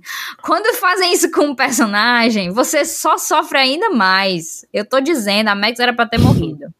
Então, eu... deixa eu falar. Eu ia perguntar sobre a Max justamente porque eu acho que é sobre essa questão dela morrer ou não morrer. Eu não acho que ela vai voltar, sabe? É, quando aparece aquela cena no final que a Eleven tá. senta para falar com ela. E ela tá num, na total escuridão, só tem um nada, absolutamente nada, um grande vazio. É, para mim é muito mais que ali é uma carcaça que ficou da Max, sabe? Assim, como eles vão se utilizar disso não sei, é, mas eu não acho. Vão, vão usar para algo, né? Porque se, se fosse para ter morrido, morrido, tinha morrido com as pernas quebradas, os braços e os olhos para fora, que nem os outros, né? morrer, pô. Caramba, é, então, tudo bem. É. Eu teria chorado muito, mas é isso. Temos que lidar com as faz dores. parte. O lance de isso, chorar concordo, é concordo. isso. Olha, mas. Deixa eu falar aqui rapidinho. Nem era isso que eu ia falar agora, mas eu vou ter que defender a covardia deles, porque eu também não teria coragem. Eu achei já muito corajoso quebrar os, os braços dela, e quando aconteceu, eu fiquei, meu Deus do céu, eu não acredito! Eles vão matar! Então, assim, eu fui totalmente enganada. quando ela não morreu, eu, eu realmente fiquei aliviada, obrigada por não matar a Max. Eu amo muito a Max. Eu queria que tivesse morrido outra pessoa. Mas a Max não. Mas enfim. Não, mas outra pessoa não ia ter um pacto. Deixa eu falar o que eu ia falar. Calma, calma, calma. Só queria defender essa parte. É, eu ia falar outra coisa, calma. Eu, calma que eu vou me lembrar o que, era. Ah, lembrei. Ah, meu Deus. Ah. Não, é, é, é, ó, não posso confirmar, mas estava lendo pela internet. Vou dizer lendo a... para não dizer estava no TikTok, mas eu estava Após lerem meu Face. que a escolha da música da Kate Bush é, como é o nome da música, Luiz? Em Running Up the Hill. A Deal Isso. with God, entre parênteses. Exato. Já era um foreshadowing, porque a música desse álbum, a, a música que está num álbum, óbvio, da Kate Bush, esse álbum em si, fala sobre uh, uma mulher que está entrando num coma e que no final do álbum ela sai desse coma. E aí né? esse TikTok específico estava é, falando, né? Estava ali conjecturando teorias de que música desse álbum seria usado na quinta temporada no momento em que ela acorda. Então, baseado nisso, baseado totalmente no TikTok, eu acho que ela vai acordar sim, e eu acho que ela vai ter um papel aí na Mas ela vai acordar cega? Não sei. Parece verídico, parece verídico. é, após lerem meu Face, foi total. Assim, Vamos ver. Total. Eu Cara, quero que todo mundo agora diga é quem merecia mais morrer do que a Max ou o Ed nessa série. Quem eu mais precisava com... morrer? Não, mas, mas o, e o Jonathan? Porque não, o Jonathan, não... meu Deus do céu. Se esses dois morressem, ninguém ia sentir nada. É, é o grande é, lance de novo um... da viúva negra lá, esse debate que eu tive é, por tá, anos tá, tá agora, correto. né? Já faz mil anos que eu tenho esse debate, que se fosse o Clint morrer, ninguém ia ligar para o momento do filme. É a mesma coisa. Morre o Jonathan, a galera ia ficar massa. Ah, nesse agora fica com o O Mike morre, todo mundo ia ficar show, não tô nem aí. A Eleven chora e é isso aí. Cara, se alguém que você gosta morre, é aí que a, a, o lance pega. E a Max É verdade, é morrendo, é verdade a Max morrendo não só pegaria o público, mas também deixaria um peso muito grande pra, pra galera todinha de que eles perderam. De que, tipo, eles perderam vocês perderam. Não foi um perder mediano, que nem foi esse aqui. Porque, ok, o Ed morreu, mas quem ligou pra morte dele foi o Dustin. Tipo, se a, a, a, a Max tivesse morrido, todo, todo mundo ia, ia achar todo mundo Foi ia achar que, que, caramba, é. a gente perdeu, a gente fez merda, a gente. É. Nossa, ia ser um, um, destruição. E eu acho que é covarde e, tipo, eu gosto dela e ia ficar triste sim, mas isso faz parte. Eu acho que é covarde porque se vocês, é, vocês não, os roteiristas, se os roteiristas ele, eles querem é, trazer um peso que, que você pense, caramba, não tem como sair daqui, tipo, não tem caminho, não tem caminho como uhum. sair daqui. Aí é outro nível, porque, tipo, a galera fica dizendo, ah, como é que o Ed vai voltar? Isso aí eu acho uma leseira. Eu, eu, eu realmente detesto esse tipo de coisa. De tipo, ah, não, mas dá certo, porque o corpo dele, na verdade, não sei o quê. Eu acho isso uma idiotice, sério. Porque os pe personagens precisam morrer. Se e eles tem estão... outra, né, o, hum. o Lu, eles vêm de uma sequência, né? Eu acho que o maior problema, na verdade, é esse. Hum. Eles vêm de uma sequência de matar alguém que é apresentado naquela temporada. Como Não, eu ia, falar, eu ia falar isso lá no começo e esqueci que é hum. uma coisa muito boa que eles têm, que é isso de introduzirem novos personagens que são muito bons. Tanto se forem personagens que a gente gosta, como se for personagens péssimos, como era o irmão da Max, apesar de ser um grande gostoso, né? Mas... É, o Billy eu achava um bom personagem também, a nível de, né? Ele era um bom personagem. coração, então. É, como personagem, sim. Apesar de ser detestável, mas. Hum. Mas era um bom é, mas personagem. isso, Enfim, isso meio que deixa você pensando, e aí, se eles introduzirem o próximo personagem na um novo personagem na quinta, é ele que vai morrer. É tipo. Uh -huh. Não, não tem mas como eu acho você. Que a Eleven morre. A Eleven? É, é, é um lance que eu fico. De, só que, tipo, na quinta temporada, como a, última, temporada né? é a última, não Ai. importa, entendeu? É tipo assim, ah, tal pessoa vai morrer, acabou, sério. Você fica. É, é um lance meio. Eu não sei explicar, mas, tipo, o que eu senti com, com o perigo do Steve, por exemplo, porque eles. Porque existia isso de qual seria o amigo do Dust que ia morrer, né? Se é o Ed, se é o Steve. E, inclusive, na, no próprio episódio, no episódio 9, né? Último episódio, eles fazem. Eles, eles brincam com os sinais da morte nos, nos dois. Eles fazem, eita, esse é um sinal de morte pro Ed, eita, esse é um sinal de morte pro, pro Steve, né? E eu acho que eles deviam ter usado isso até o fim. Porque quando, quando o Vecna pega com os tentáculos lá, quando o Vecna prende o Steve, prende a, a Nancy prende a Robin, você já sabe que não, eles não vão morrer. Porque, tipo, quando isso acontece, é porque nada vai acontecer com eles. Então, eu acho que eles deviam ter, ter levado isso até o fim. Eles deviam ter levado. A própria sequência do Ed devia ser o final do, do episódio. A morte dele que devia ter sido a morte que abriu o portal, não sei o que lá. Então, eles deviam ter usado esse lance do, do Steve. Será que o Steve vai morrer ou não? Porque você ia ficar até o fim do, do, do episódio, você ia ficar meio que fudeu. Tipo assim, a sensação, sei lá, em algum episódio de Game of Thrones que é. naquela época que as coisas aconteciam, aquela época que, uhum. né, tinha coisa acontecendo e nada tava a salvo. Eu acho que. Eu concordo com. Eles desperdiçaram com isso. Eu acho que foi uma oportunidade Gente, mas Stranger Things não é Game of Thrones, são bebês. Não, mas é, o que eu, é, é isso que a gente tá dizendo. No, assim, primeiro tipo, episódio, a Chris, a Chris. Tu lembra do jeito que a Chris morreu no, no primeiro episódio? Porque ela foi destroçada. Quem? E a partir do momento Chrissy. que eles destroçam. A Chrissy, a cheerleader, a, pessoa, a primeira morte da, da temporada. Ah, tá, da episódio. temporada, entendi. Eles ah, tá. mataram tá. três pessoas e quando eles colocam a Max como potencial vítima, eu acho que não tem como você fugir desse, eu acho que é covardia. Não é nem porque são crianças. Ah, eu aceito o, o, a covardia. Os próprios roteiristas falaram que, tipo, Abraço. tipo, ah, a gente não é Game of Thrones. Mas aí achei, achei garotice deles falarem isso. Porque não, assim, eles... eu concordo, eu concordo que foi uma oportunidade perdida no. de. de realmente deixar a gente com essa sensação de guerra infinita. Hum. Tá ligado? Hum. Porra, perderam. Você sabe que Sim. perdeu. Se liga? Sim. Mas, é, mas eu sou uma vagabunda. Eu adoro a série assim mesmo. Tipo, entendi. Eu, também, eu, abraço, eu sou uma vagabunda. Não foi um motivo pra eu não gostar, entendeu? Eu abraço entendi. a covardia e tô feliz com ela. Quero minhas crianças Porque eu vivas. amo a Max. Sim, eu amo a Max. Se alguém tocasse no Steve, eu não sei do que eu seria capaz. Não, o Steve não é pra morrer. Eu, né? Dessa vez. Não, o Steve não. Eu falei, eu falei que o Steve não ia morrer no Twitter. Inclusive, eu acertei, basicamente, acertei a situação. Não que fosse Acertamos, difícil. tá? Não, não tô falando do, da, do hum. Ed, não. Eu tô falando ah, em tá. relação a justamente o Steve não, não ser a pessoa morrer, porque a galera tava muito assim, com medo disso. Mas o Steve, se você mata o Steve, você perde algo muito especial.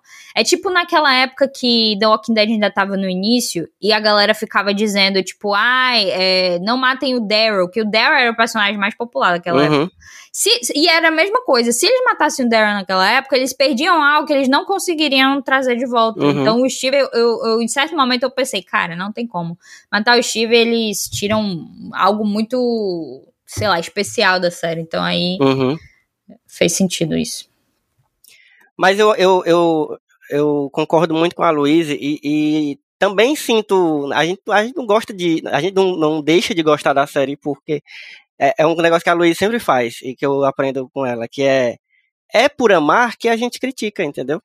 É- é, eu acho que, que vale, va- a crítica é válida e porque assim, como é uma série extremamente popular, é, é muito mais óbvio. Por exemplo, se, a- se Stranger Things não fosse uma série que tivesse tão popular como ela tá agora, eu acredito que as coisas teriam sido muito diferentes, entendeu? Porque eles iam ter muito mais coragem de mexer é, e de matar personagens e de fazer coisas muito mais arriscadas. E, e é triste, porque é, por ser tão popular assim, é que eles têm tanto melindre de, de fazer esse tipo de, né, correr esse tipo de risco. Aí é triste mesmo, porque acabam perdendo essas oportunidades, né? Indo por caminhos que são mais, mais fáceis. Mas é, é isso, a gente continua gostando muito da série. Não tem como, cara, não gostar dessa série, assim. Se você chegou até a quarta temporada, não tem como, assim, não tem. Você pode encontrar a crítica que for, você não, vai deixar de gostar. E, e, na verdade, eu, eu achei que a temporada em si ela começa muito. Ela sofreu um pouquinho, e acho que é por isso que eu não consigo colocar, talvez, como melhor que a terceira, porque ela sofreu bastante com essa divisão de núcleos que, que eu achei que não deu muito certo pra, pra, pra série em si. Porque é, a gente sempre se importa mais com o que tá acontecendo em Hawkins, né? Porque o que tá acontecendo em Hawkins é o coração da situação, porque afinal o Uhum. Vecna, etc, lá, tudo lá. E os, os melhores personagens estão lá, né? Estão, estão em Hawkins. Então acaba sendo difícil quando você vai lá pro lance da Eleven, do, do bullying que ela tá sofrendo. Aí depois chega um Mike, não sei o que lá. Aí você fica, ai, que saco. Pelo menos eu, né? Aí e piora quando chega na Rússia, porque a Rússia pra mim foi inútil. É. E, Assim, e até o fim dela, quando chegou no fim, ainda assim ela não teve um propósito. Porque é Uhum. bonito ver o, o, o, a- o Jopper, né? O chip. É, é bacana. Mas precisava desperdiçar meu tempo pra eu ver isso. Não, eles não podiam estar em Rocks. É, entendeu? Aí eu acho Mas que eles, eles começam teve um propósito, pô. Não, não teve um propósito. Claro que Qual teve. foi, qual foi o propósito? Eles piada atacaram os monstros que estavam lá e o Vecna sentiu lá em Hawkins. Por causa da Não, mente coletiva lá. Não, não, mas aqueles bichos, eles não precisavam existir. Tipo assim, não é um lance necessário para Eles forçaram na trama, entendeu? Mas aqueles bichos lá, eles não são o cérebro da coisa, eles não são o principal, eles são o, o, o a coisa que a gente viu na primeira temporada, a gente vai achar incrível ele matando o Demogorgon. Eu, particularmente, não achei. Porque ele- é, eles fazem até uma luta de, ai, ele pega uma espada, não sei o que, taca no Demogorgon. E eu, enquanto isso, tava tipo, sim, meu filho, eu já vi luta com o Demogorgon na primeira temporada, eu quero ver o Vecna, eu quero ver o lance lá da mente. Então, a gente tá na mente, eu quero ver o lance da mente. Então, eu acho que eles É, o- forçaram isso eu na sinto narrativa. que o núcleo da Rússia, ele. É, no, no sentido de existir, Hum. eu já fico. Já é, um, já é uma barreira a mais, porque eu acho que não tinha que existir. Pois porque é, o. Hopper não tinha que ter voltado. É. Aí já, já, começa, já começamos por aí. Mas Eu já que concordo. voltou, tinha que voltar. Essa foi uma das primeiras coisas que eu fiquei pé atrás quando, ah, quarta temporada e tal, não sei o quê. É... Quando começaram a, a mostrar trailer que aparecia o Hopper, eu ficava, pô, mas deixa o Hopper morrer, foi bom a morte, aquela morte foi boa e tal. Eu, eu senti essa sensação de peso no final da terceira. Eu lembro do meu texto, inclusive, leiam o meu texto no site, só mais uma coisa.com, sobre a terceira temporada.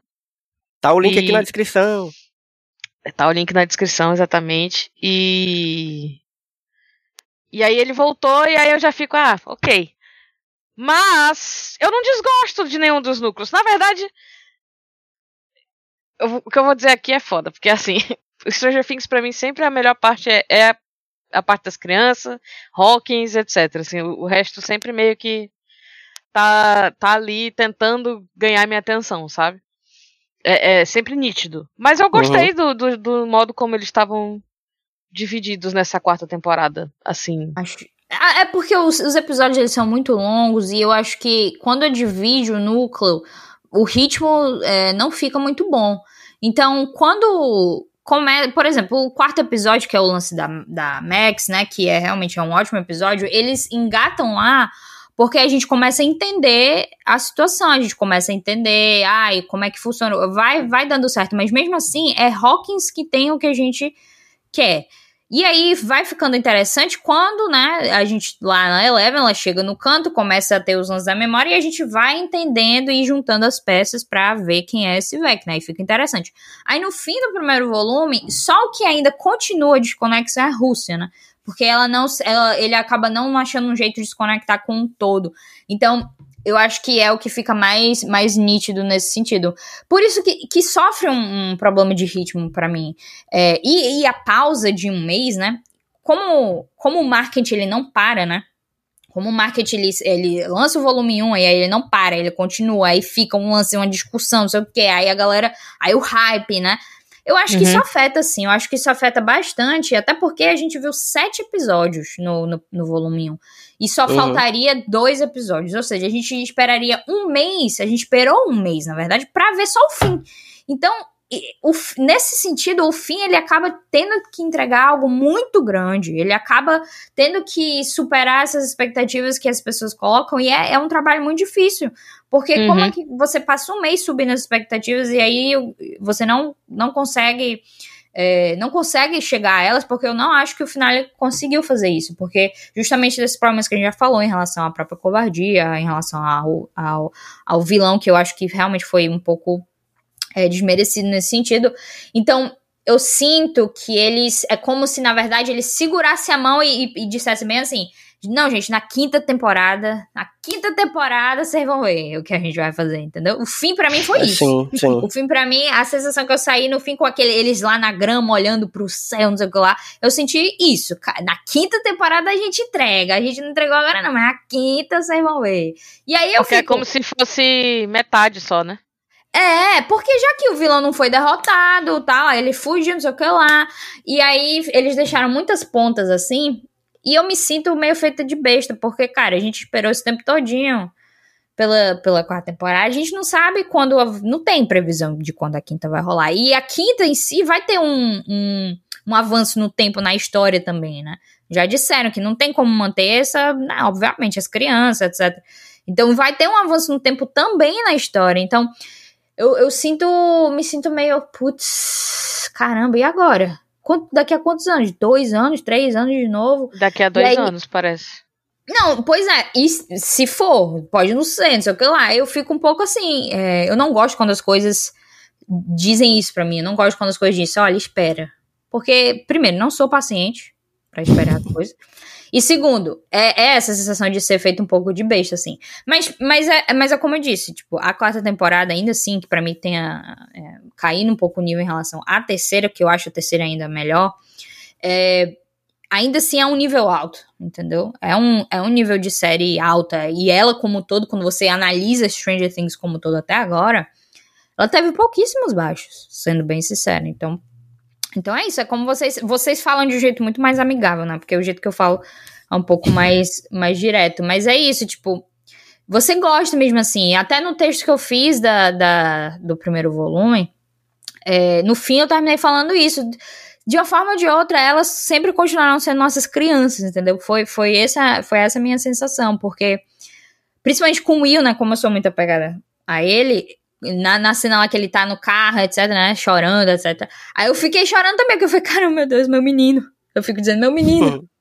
não faz meu menino chorar. E aí a expectativa que eu tenho é que a quinta temporada seja centrada nele de novo, né? Que eu acho Sim, que é eu acho que vai ser. É, um, é uma, uma grande possibilidade, né? Hum. Eu acho que é. Os paralelos com, com o Henry, né, são muito grandes para serem ignorados. E aí uhum. tem toda a questão de, ah, será que foi coincidência o fato dele ter sido sequestrado naquele naquele dia, né? Então. Eu, acho, eu que... acho que é, é, é, aquele negócio, é foda, porque a quinta temporada a gente vai ter que esperar muito ainda. Mas. E é, é ruim, esperar é péssimo. E eles deixarem tantas pontas, apesar de, assim, muita coisa narrativamente falando se fecha, né? Eles conseguem eles têm um, um, um uma, bom, uma boa forma de contar histórias é, que fechadas em uma temporada, mas as pontas, os detalhes, eles sempre ficam abertos, né? Isso é uma coisa que desde a primeira temporada, mas nessa realmente tem muita coisa aí que, que precisa ser explicada e, e é como o Luiz falou. Parece que eles estão dizendo, ah, na quinta vem. Mas, dito isto, eu, eu, eu tenho muita crença, muita esperança de que a quinta, essa espera vai valer muito a pena. Assim. Eu acho que eles realmente têm um negócio muito massa preparado para fechar, porque eu, eu sempre vejo como eles conseguem é, não esquecer que isso é uma grande história, entendeu? Não é uma série que não se preocupa, por exemplo, com coisas que aconteceram sabe, que, que se perde, assim, que, ah, na quarta temporada já, a primeira temporada ninguém lembra mais. Não. Eles têm coisas que, que referenciam coisas que aconteceram na primeira temporada. Então, dá para ver que eles são preocupados em manter esse, essa linha. Por mais que tenha essas pontas é, que vão sendo deixadas, principalmente agora na quarta, já que a gente ainda não viu a quinta, né? Porque hoje pra gente é fácil também ver as pontas mais amarradinhas de, da, da primeira, da segunda, da terceira, porque a gente já viu a quarta. E aí a gente tá falando agora, especulando várias coisas, porque a gente ainda não viu a quinta. Se, talvez seja engraçado quem daqui a muitos anos estiver ouvindo esse, esse episódio nosso e, e já tiver visto a quinta, né? Que vai ficar, olha, mal sabiam não, eles que. Não gosto de tentar, não, viu? Se é, não é muito legal quando a gente faz isso, não. Eu não sei se tu lembra. Quando a gente não, tenta, o assim, o é, futuro é, de dizer, ah, olha como eles foram bestas, na verdade foi pior o futuro. sempre pode, a gente tem, né, a gente aprendeu, né, tem que aprender pelo menos. A gente aprendeu, a gente Sempre a gente pode aprendeu. ser pior também, é verdade. É pior é verdade. possível. É verdade. Mas, assim, é, eu acho que, dito isso, a gente tem umas coisas para falar sobre. Ah, só, só dar um aviso aqui pra galera que tá ouvindo, e para vocês também. Carla me avisou aqui que ela realmente teve que sair, ela não vai conseguir voltar. E... Como assim? É, o Vecna pegou ela e eu não. Simplesmente ninguém ah. sabe qual é a música preferida. Eu botei aqui já o calcinha preta, mas nada aconteceu.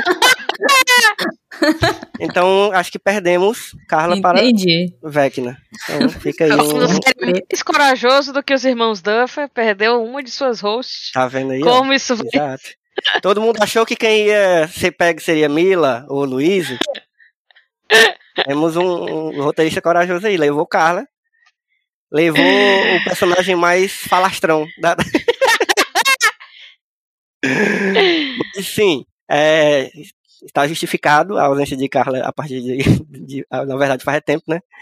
Mas é, eu queria falar sobre uma coisa que Carla mesmo trouxe é, e que eu acho que é legal de falar, porque a gente tem uma série que tem um núcleo de personagens principais. E, e, e isso é uma coisa que é muito. É um acerto muito.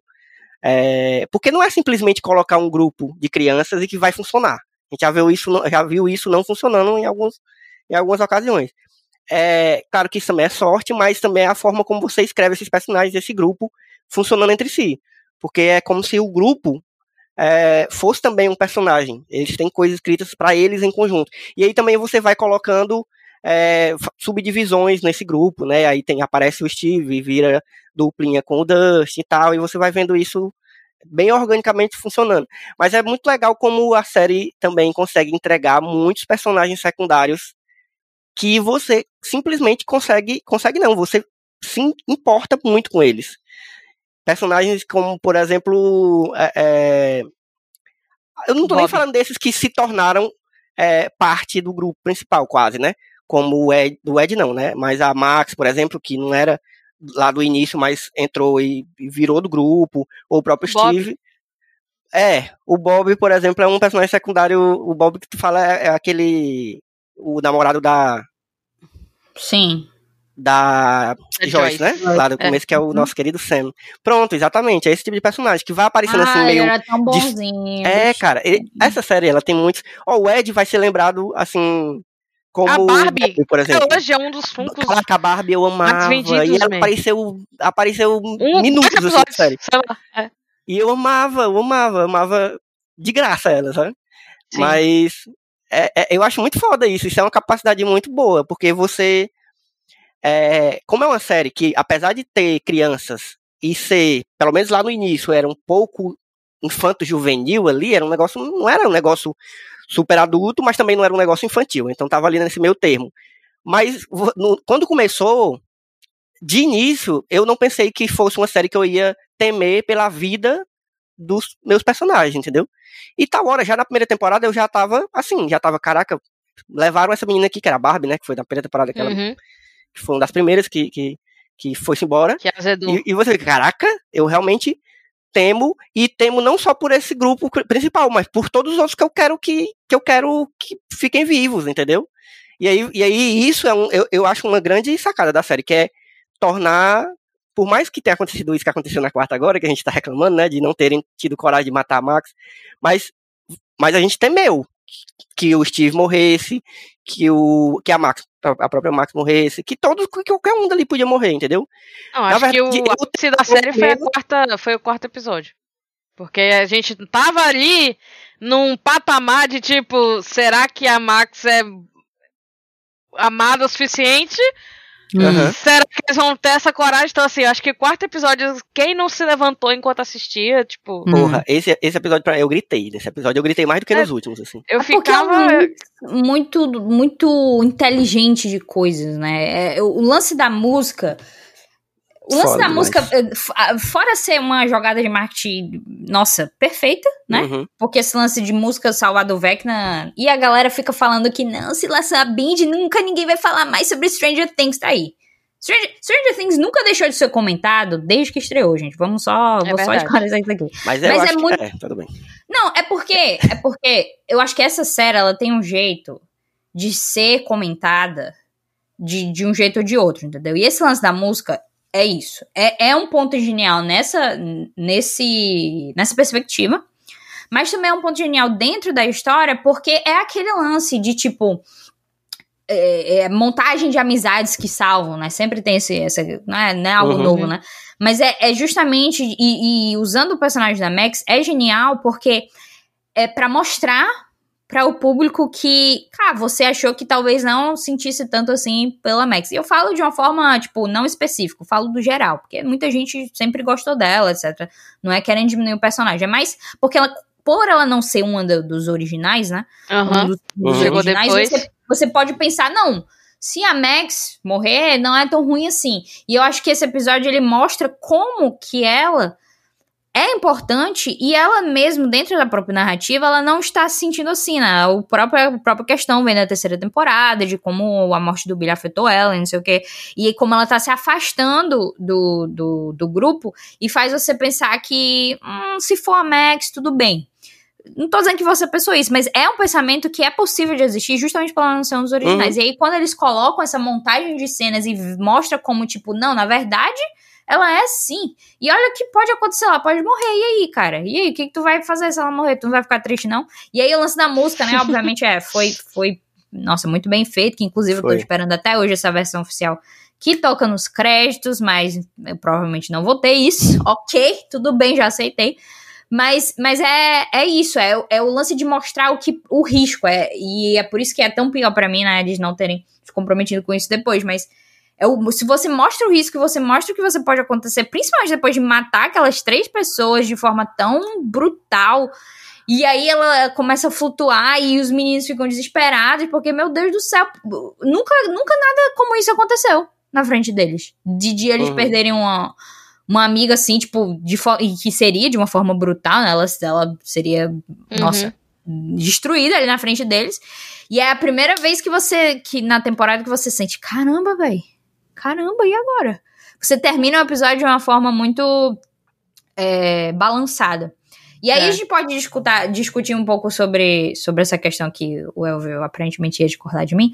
Sobre, Não, sobre o, Deixa eu me o- o- intrometer aqui, porque vocês dois estão em, em lados opostos, certo? Não, mas a eu queria que ele Luísa- falasse.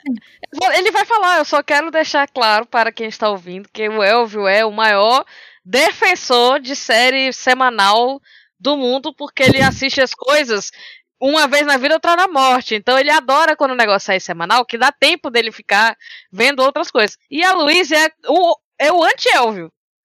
Então, assim, cabeças vão rolar. Eu Não, não, sei, eu gosto não. dos dois. Mas Cabeças pra mim. rolar. Tô, tô zoando. Mas assim, pra mim, isso da série se esquecer e tal. existe. Mas não com um fenômeno, porque Stranger Things é Stranger Things fenômeno. É uma exceção, é. Mas, é, mas meu ponto é Entendeu? justamente Stranger Things, Exato, porque é. usando, usando esse episódio de argumento, é o episódio que a galera ficou, ah, se esse episódio vai sair semanalmente, todo mundo ia ficar maluco, não sei o que lá. E eu acho isso muito, tipo, eu não entendo a, a necessidade disso, de, tipo, acabar um episódio e você precisar passar uma semana falando sobre ele, pensando, ah, meu Deus, o que vai acontecer, não sei lá. Eu não entendo como isso é tão necessário assim pra uma série. Tipo, Stranger Things não nasceu semanal e virou maratona, entendeu? A, a- a Uhum. Stranger Things nasceu maratona e a narrativa dela é feita dessa forma. É, Ela é feita pra que você é veja um episódio e depois o outro, e depois o outro. Porque se ela fosse feita semanalmente, ela seria teria diferenças em como ela seria estruturada. Então, é, é, eu, eu já vou te deixar falar, mas é só pra, pra justificar que, tipo, com a Stranger Things especificamente, eu não, eu não consigo entender o argumento. E eu não falo isso de forma de tipo, ah, nada a ver, não, não concordo. Não, é, é, é real, é genuíno. Eu não consigo entender o argumento com Stranger Things. E aí, Elvio pode tentar me explicar, talvez. Não, nesse ponto aí eu concordo 100%. Porque na- o meu pensamento hoje é o seguinte: é, não, é obrig... não existe o, o padrão, não existe o certo, entendeu? Existe uma série que é feita. No caso de Stranger Things, é óbvio que ela é feita pra ser assim. Ela é pensada pra ser assim. Enquanto tem séries que são pensadas pra ser é, semanal. E, elas, e aí, isso, quando eu falo pensado, eu tô falando de estrutura de roteiro mesmo. A gente, a gente estuda isso, quando a gente estuda roteiro de, de narrativa seriada, tem séries que são feitas para um, um formato e outras que são para outros. Inclusive séries que são feitas para ter comercial no meio do episódio e séries que não. sé- Hum. Entendeu? Então, faz é o, tempo. o pensamento hoje é, é, pois é, mas existe ainda, né? Então, Aham. a- quando o roteirista vai pensar, ele tem que pensar nisso, entendeu? E aí, é, é- é- no caso de, de Stranger Things, é, é sem dúvida nenhuma, ela, ela é feita para ser assim, e eu também não gostei da, da- do fato de ter sido dividida em duas partes essa, essa temporada, não entendi por que, que isso aconteceu, É, também não entendi a discrepância tão grande de Divisão. tempo de episódios também, e porque isso é, não achei justificável. Assim, eu, eu, eu me incomodo quando. Uma coisa é você escapar um- alguns minutos do tamanho padrão dos episódios de uma série, outra coisa é você Chutar mudar completamente isso. É, é duas horas, velho. Duas horas. Tá, tudo bem. É um filme, né? Não é um episódio de série. Por que, que não Mas é um dividiu em episódio muitos sério. episódios, né? Também Então, não sei. Mas enfim. Aí eles teriam que ter mexido no roteiro e tal, mas enfim, não- não- é- é uma dúvida que eu vou ficar, mas também assim, não é, é é aquela coisa que a gente tava falando, não, não vou desgostar da série por causa disso, não. Mas é- ela tem muitas coisas que, que podiam melhorar, assim como tem muitas coisas que não, não tem como criticar, assim, tem coisas que são muito certinhas, né, nessa, nessa série. É, Mas então, falando sobre, sobre o formato em si, não necessariamente relacionado a Stranger Things, talvez. Talvez, talvez é, como é que tu acha que o, o formato semanal em si afeta a nossa, a nossa como público percepção de uma história? Tipo, se a gente não tem acesso a uma história de uma vez só, como é que isso afeta, na tua opinião, que, que prefere Por exemplo, o- é, eu tô assistindo agora, eu, eu difícil, eu gosto de ver série, como Mila falou, bem espaçadamente, até porque eu vejo muitas coisas ao mesmo tempo, aí eu gosto de ir intercalando. Porque eu não eu- minha cabeça fica numa coisa só há muito tempo, num assunto só, eu não consigo. Tenho que mudar para outra coisa.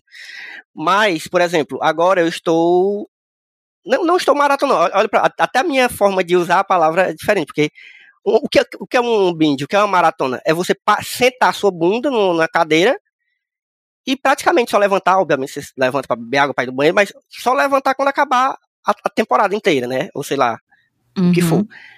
A- Até o meu conceito de maratona muda. Por exemplo, eu, eu assisti três episódios de Succession do- da primeira temporada de ontem para hoje, de, é, de madrugada, aí assisti mais quatro hoje, o dia inteiro. Isso, é, isso para mim é surreal, sabe? E, e eu tô percebendo. E, e Succession é uma série semanal, né? Uhum. Né, Mila? É. Sim, sim. E eu percebo a diferença, entendeu? Luiz também assiste. É, se eu tivesse assistindo. Ah, é? Pronto. Eu, eu, se eu tivesse assistindo semanal, eu acho que teria uma experiência melhor, porque foi uma série que foi feita para ser semanal. Apesar de que eu não tô conseguindo parar porque é uma série que me deixou obcecado. Mas é isso, eu, eu não sei explicar exatamente porquê, mas como roteiro, os roteiristas pensaram nessa série para ser lançada semanalmente, dá para sentir, entendeu? Diferente do. Por exemplo, eu vou pegar um caso mais extremo, que a Netflix mesma fez, é, e ah. que me deixou muito, muito indignado. Eu acho que, se eu não me engano, as duas últimas, não sei se as duas últimas, mas pelo menos a última, com certeza, temporada de Black Mirror foi lançada de uma vez só. Isso é um erro, para mim, terrível, porque Black Mirror, primeiro, já é Mas um... Mas é porque Black Mirror um, não era da Netflix originalmente, né? E tem isso também. Sim, sim. Não, então, mas aí a Netflix tem essa política de, eu acho que praticamente nenhuma série da Netflix mesmo é lançada semanalmente, né? Quando ela lança semanalmente é porque vem, ela meio que puxa de um outro canal que já lançou. Sim. O, o episódio na semana. Tipo, é, Better Call Saul é assim. Mas, no caso de, de Black Mirror, é uma série que ela precisa, como, principalmente por serem episódios que cada um conta uma história diferente, ela precisa ter um, um respiro, entendeu? Um descanso uhum. entre um episódio e outro. Porque senão realmente acontece isso que, que tá falando, né? De, ah, passou a temporada, todo mundo assistiu em um dia e falaram sobre isso durante mais dois dias seguidos e acabou. Hum. Eu acho que para mim a derrocada de Black Mirror, apesar de também a última temporada ter sido bem ruim, é, foi isso, entendeu? Foi hum. terem passado para esse formato, sendo que a série não foi pensada para esse formato. Hum. Mas é, é, é, é, isso, eu acho que são ajustes que, que vão dando certo. Estão né? testando muitas, muitos streamings, agora estão testando lançar no formato de três em três episódios, né? Isso já aconteceu até na própria Netflix, inclusive, né? Com o original da Netflix, agora que eu lembrei, que foi oh, é, Arcane, né? Hum. Três em três episódios. E aí a série termina em três semanas. Que foi é legal. Um teste. Foi, foi. Até, foi legal. Então, em Arcane, pelo menos. Pois é. Eu vou então, dar meus, meus 10 centavos aqui. É... Com o Stranger Things especificamente, tá? Porque assim, eu acho, como eu disse antes, que, né, que Stranger Things é um, um, ponto fora da curva e que ela funciona, é, ela fica na mente das pessoas, digamos assim, ela, o burburinho permanece, ela sendo binge ou não. Mas, nesse um mês que, de, que, que separou a parte 1 da parte 2, o que dá para notar, né, de, qual é a grande diferença entre ter esse, essa divisão, esse, esse espaço, é aquilo que no final das contas as pessoas acabam reclamando muito depois também. Que é a teoria. A teoria do fã, a especulação, a, o fortalecimento da comunidade, né? Que é a galera que, que assiste e que gosta e tal, as torcidas. Então, assim, eu vi gente na, no feed, no TikTok, tá? toda vez que eu falasse, ah, eu vi, foi no TikTok, porque é só isso que eu sei fazer na minha vida agora. Então, assim, eu vi gente tentando adivinhar qual era a música que o Ed estava tocando na guitarra. Uhum. Né, na, no, no vídeo promocional que tinha saído antes da temporada começar, que tinha ele tocando guitarra no, no mundo invertido. E aí, depois que acabou o primeiro, primeiro pedaço, isso ainda não tinha acontecido, a galera ficou Mas bom. a galera foi burra, que não foi checar o álbum, que já tinha saído. Viu? Inclusive, essa galera tem que aprender a checar álbum de trilha sonora aí, que já tinha descoberto há muito tempo. Pois é, mas as pessoas tentaram descobrir através do, da posição Meu da Deus. mão, tá ligado? E teve um cara que acertou. Então, palmas para o criador Sempre brasileiro, um inclusive, é... que, que é acertou, doido, assim. enfim. Então, assim, a grande diferença é essa. E no, no fim das contas, o que que isso alimenta? Alimenta expectativa e aí vai alimentar é, recepção depois que, o, que a série retorna. Ah, porque a, se não entrega, é, é X. Se entrega, é Y. Se fez o. né? Então, assim, ah, o Steve vai morrer. Sinais de. de, de o, que eu, o que eu vi muito. Sinais de. da primeira. Da, da primeira parte da, da quarta temporada que mostram que o Will vai morrer, que o Will vai virar vilão, que o Will isso, que o Will aquilo, é, que o Steve vai morrer, que o, o Ed vai morrer, que a Max vai morrer. Então, assim, ficam especulando, especulando, especulando, e isso vai. Vai. Vai. Esqueci a palavra bem na hora do que eu ia concluir, meu Deus do céu. Interferir diretamente em como as pessoas vão assistir a, o, o, a conclusão. Porque nessa, nesse brainstorm coletivo que todo mundo faz, claro que vai ter alguma versão que as pessoas vão achar que é melhor do que o que aconteceu. É o conceito da, da fanfic, tá ligado? Que é tipo, quando uhum. não tem nada acontecendo, a gente cria E aí, quando é. Quando acontece um pouco diferente do que poderia ter sido, você fica, ah, pô, mas aí teria sido muito melhor se. Ah, é então, por assim, isso que eu acho essas séries da, semanais da, do Disney Plus ruins no geral. Porque eles, principalmente da Marvel, né? Porque para mim eles não aprenderam a fazer justamente o formato semanal, em termos narrativos. É, verdade, então, se é você não sabe usar o formato semanal dentro da sua narrativa, é ainda pior, porque como eu sou obrigada, entre aspas, né, a acompanhar essas séries é, semanalmente, que não é algo que eu faço. Inclusive, o, o, a própria Su Succession e Barry são duas séries que eu assisti as duas temporadas em binge, quando já tinham saído. Foi sensacional para mim. E a, não ainda não concluí Succession terceira, nem vi a, a terceira de Barry, porque eu vou fazer a mesma coisa, binge porque é isso que é, funciona para mim. Mas como eu sou obrigada a ver esses, esses lances, né, esses da Disney semanalmente, eu percebo muito a fraqueza delas diante justamente dessa recepção, dessa, dessa, o jeito que o público lida com as informações que lhes é dado semanalmente. E eu não gosto disso, eu não gosto dessa. Ai, mas aí o quantas pessoas discutiriam. Eu não gosto de discussão, não gosto de ah, conversar sobre. Gosto. eu gosto, terminou agora, eu posso falar sobre. Eu vou falar, como é que eu vou. Por isso que, né, toda vez que eu apareço em live pra falar sobre o episódio, tem dia que eu não tenho o que falar. Eu vou dizer o quê? Ah, aconteceu esse último episódio me esmava, eu fiquei, beleza, eu vou dizer o quê? Vou falar, aconteceu isso aí. E aí, eu vou comentar o quê? Não sei, não vi o fim. Não sei o que vai acontecer no fim. Eu vou dizer se tá ruim ou bom, baseado no que eu não vi. Então eu sempre fico muito, muito irritada com isso, porque eu acho que as pessoas superestimam essa, essa, essa oportunidade de discutir sobre algo que não acabou. Eu acho legal discutir sobre algo que finalizou. Eu acho legal quando você tem todas as informações, pelo menos todas as informações de uma temporada em si, né? E você pode falar sobre aquilo. Aí é divertido, mas para mim, quando você tá vendo só o meio de algo ou um terço de algo, você quer discutir sobre isso, eu não consigo, porque eu acho, eu sinto que, ah, beleza, eu vou falar mal disso aqui, mas no final, o próximo episódio vai calar minha boca. Eu vou falar sobre o quê? Então, particularmente, é, eu acredito que Stranger Things é, sofreu um pouco em relação a essa divisão. E eu realmente torço para que a Netflix não se deixe balançar pela essa pressão que agora tá rolando para que a Netflix mude seu formato de exibição só porque todo o resto faz isso. Não acho que ela precisa fazer. Por exemplo, The Crown é uma série que é excelente o binge, porque ela é feita para isso. A The Crown, ela é cada cada episódio é uma historinha, um negocinho assim, que não tem não tem cliffhanger, não, não existe esse negócio The Crown, é uma historinha em cada episódio. Eu quando sa, quando estreia uma temporada de The Crown, para mim é perfeito, porque eu faço assim, estreia na sexta-feira, né? No do, do meu, só, né? meu domingo, meu domingo é The Crown. Tanto que na última temporada que, que eu tive que ir votar, brother, eu fiquei chateada. Porque é. era, no domingo. E, na verdade, não era nem votar, que eu não, não, eu mudei meu título recentemente. Eu ia justificar só. E aí dava para você justificar no, no online. É por isso que eu tava. Eu tô falando, dando muita informação sobre mim aqui, mas é só porque eu lembrei disso. não, é porque você podia justificar online. Aí eu pensei, não vou ter que sair de casa. Quando não deu certo online, eu tive que parar minha maratona pra sair de casa. eu fui... a democracia, eu tô aqui na na, real, não, eu não ia exercer democracia, eu só ia justificar meu voto. Eu fui bufando até o negócio bem ali. Eu nem falei, assim, qual, qual é a sua justificativa pra, pra não votar, né? Porque eu sou monarquista. Exato, tô assistindo The Crown com a minha rainha. Mas enfim, The Crown é perfeita. The, The Crown é perfeita pra maratona e eu acho que, que pra eh, pessoas que gostam desse formato, eu acho super interessante que a gente tenha acesso a isso. E tem muita gente hipócrita que fica tipo, ah, formato semanal é melhor. E na verdade o que faz é juntar os episódios tudinho e ver tudo. E aí? Prefere mesmo semanal?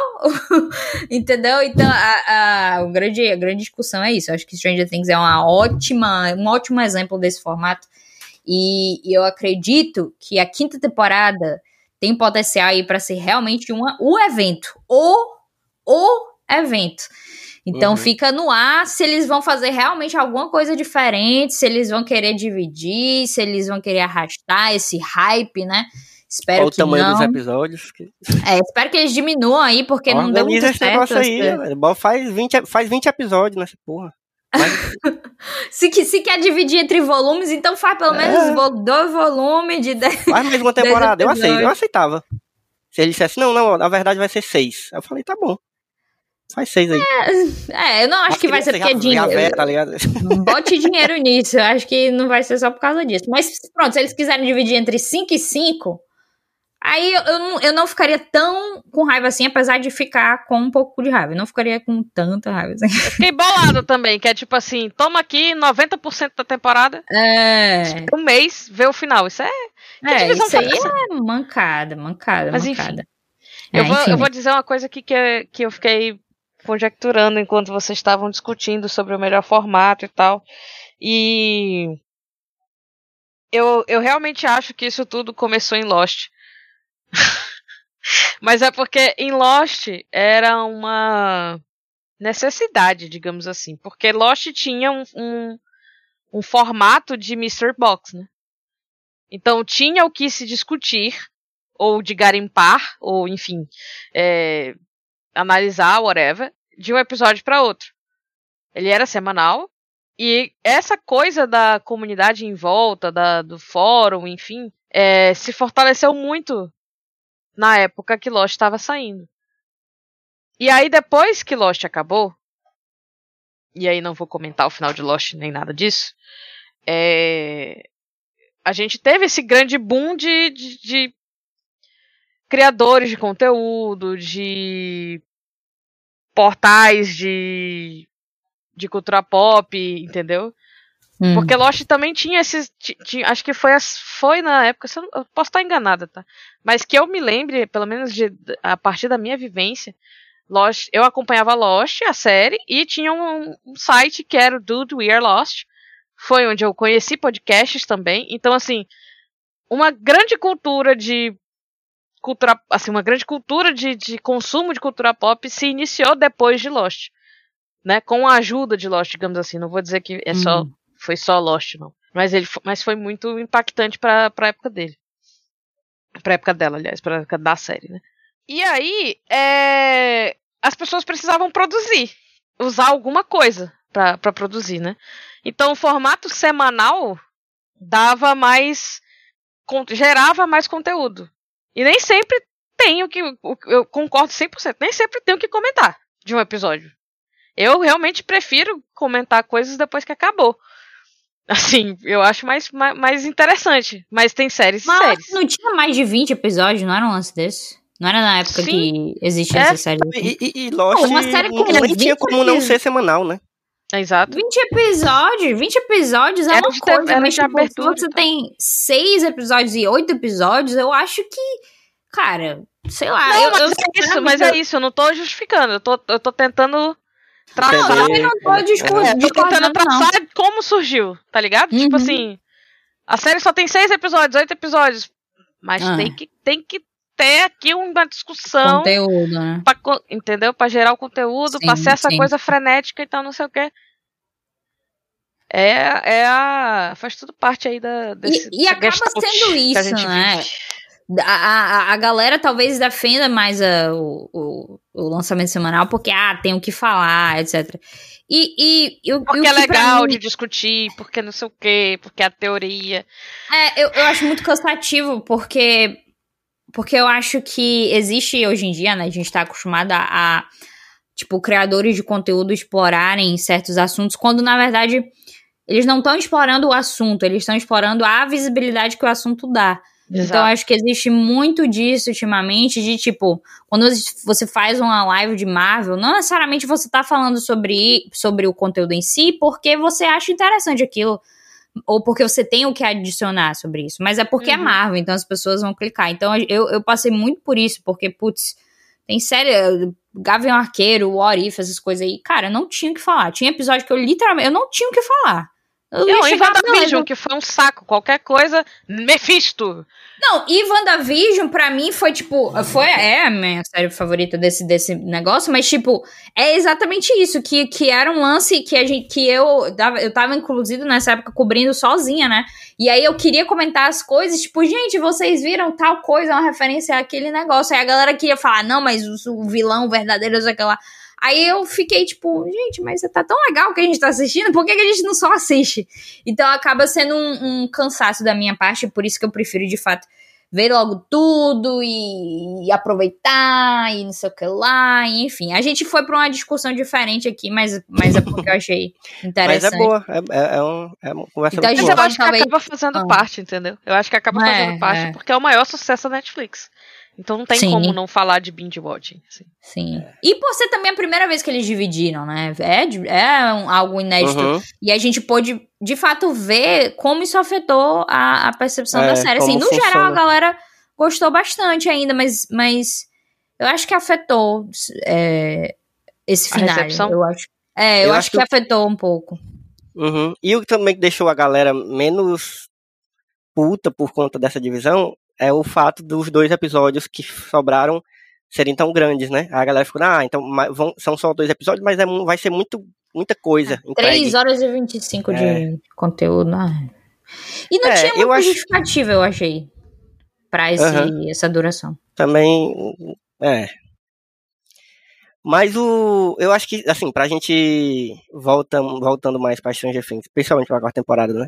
E pra gente aí começando aí, aí encerrando, é, o que que, eu ia, eu ia fazer uma brincadeira aqui já pedindo pra vocês especularem sobre a quinta temporada, mas não vou pedir isso não. eu quero que vocês falem sobre quais os momentos, porque assim, essa temporada, Stranger Things sempre teve isso, momentos épicos, né? Cenas muito marcantes e que memoráveis, eu diria.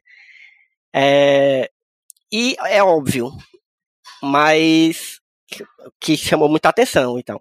Mas bicho, eu achei e olha que eu, eu, eu gostei muito do Ed.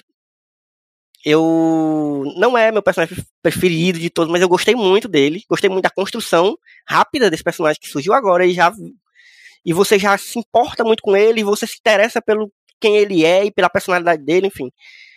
Mas, bicho, o momento da guitarra, pra mim, foi de ficar em pé, assim, assim, também tem um fato de eu gostar muito de rock, gostar muito de Metallica, me, me reconhecer muito no Ed também, é, até de personalidade, de às vezes ser essa pessoa que aparenta ser de um jeito, mas quando as pessoas conhecem melhor, é, um, é, é, é mais.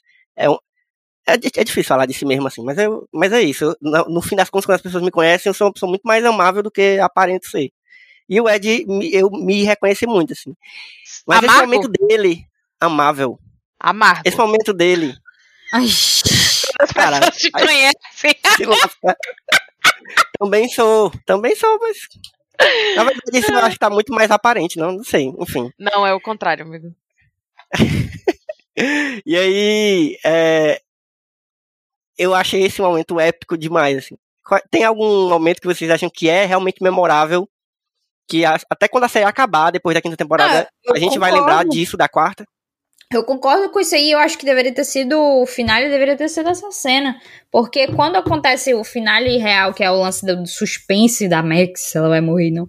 Eu, eu não tava sentindo tanta coisa, porque ele já tinha morrido, o Ed. Então eu acho Uhum. que se eles queriam fazer esse finale com a morte, exato, deveria ter sido isso. E eu achei, eu achei que, que a morte dele deveria ter tido uma razão de ser maior. Porque como eu e a Mila, a gente tava discutindo sobre isso, que ele ia morrer antes, né? Quando a gente viu o volume 1, que a gente... Assim, tava meio claro que ele, que ele era um personagem morrível, mas a gente especulou que ia ser em relação a justamente o fato dele não fugir dessa vez, e, e que isso faria muito sentido com a trajetória dele. Eu concordo que o Alvo falou que ele foi bem construído nesse pouco tempo, eu realmente acho que ele foi muito bem construído nesse pouco tempo de, de, de, tempo, de cena que ele teve. Mas eu queria muito que, que tivesse sido o momento maior de impacto, porque, cara, essa cena foi absurda, real. Foi. E, e eu lembro que tem esse, esse, esse, essa cena da guitarra, né, no, no primeiro trailer, antes do primeiro volume sair. E aí eu mandei pra, pra Mila o print de caramba, essa vai ser a cena, ele vai estar tocando, não sei o que lá, vai ser o momento. E foi, cara, entregou bastante. Eu acho que essa cena foi, tipo, uma das melhores da, da série, assim, da série como um, um todo. Porque Sim. Até a escolha da música é foda. a escolha. É, então, a escolha da música. Não só, não só pela, ob- obviamente, pelo conteúdo da música em si, mas porque, Cara, é foda, tudo tá combinando. Tipo, o lugar que ele tá tá combinando, a montagem de cenas tá combinando, o fato de que é um personagem foda, ele é. Nossa, esse Joseph Quinn, quando acabou, eu fiquei assim. Quem não chamar esse Joseph Quinn pra fazer alguma coisa tá ficando doido. Porque esse cara é, é, uma descoberta. Ele é incrível. Ele tem, e eu lembro que eu, quando ele apareceu, quando ele apareceu no, no volume 1 e ele faz aquilo de. Ele sobe ali na, no, no, no, na cafeteria, ele sobe na mesa assim, aí fica dizendo, ah, esse é meu ano. Quando ele fala isso, eu fiquei, caramba, esse, esse homem. não sei, não, não conheço você, mas já tô aqui. É, ele Opa, arrebatou. Ele roubou totalmente a cena, né? Roubou pra demais. mim, o momento que eu, que eu cresci o olho assim para ele foi no momento do RPG, bicho. Ali foi foda ah, demais também, também, Quando ele faz toda aquela encenação do RPG. É. Muito Vou bom, te falar muito bom, que a hora que eu me apaixonei por ele foi quando ele conversou com a Chrissy na floresta. Porra, ali, essa, ali, foi... ali eu fiquei, caraca, que personagem massa. E, é, e eu tava chipando no outro lado dele, esse outro lado. Loucamente. Tipo, eu tava chipando loucamente. Eu conheci a Chrissy nesse episódio, ele nesse episódio, eu tava assim, meu Deus, eu quero muito essa história. Eu uhum. quero sabe? Mas enfim. É.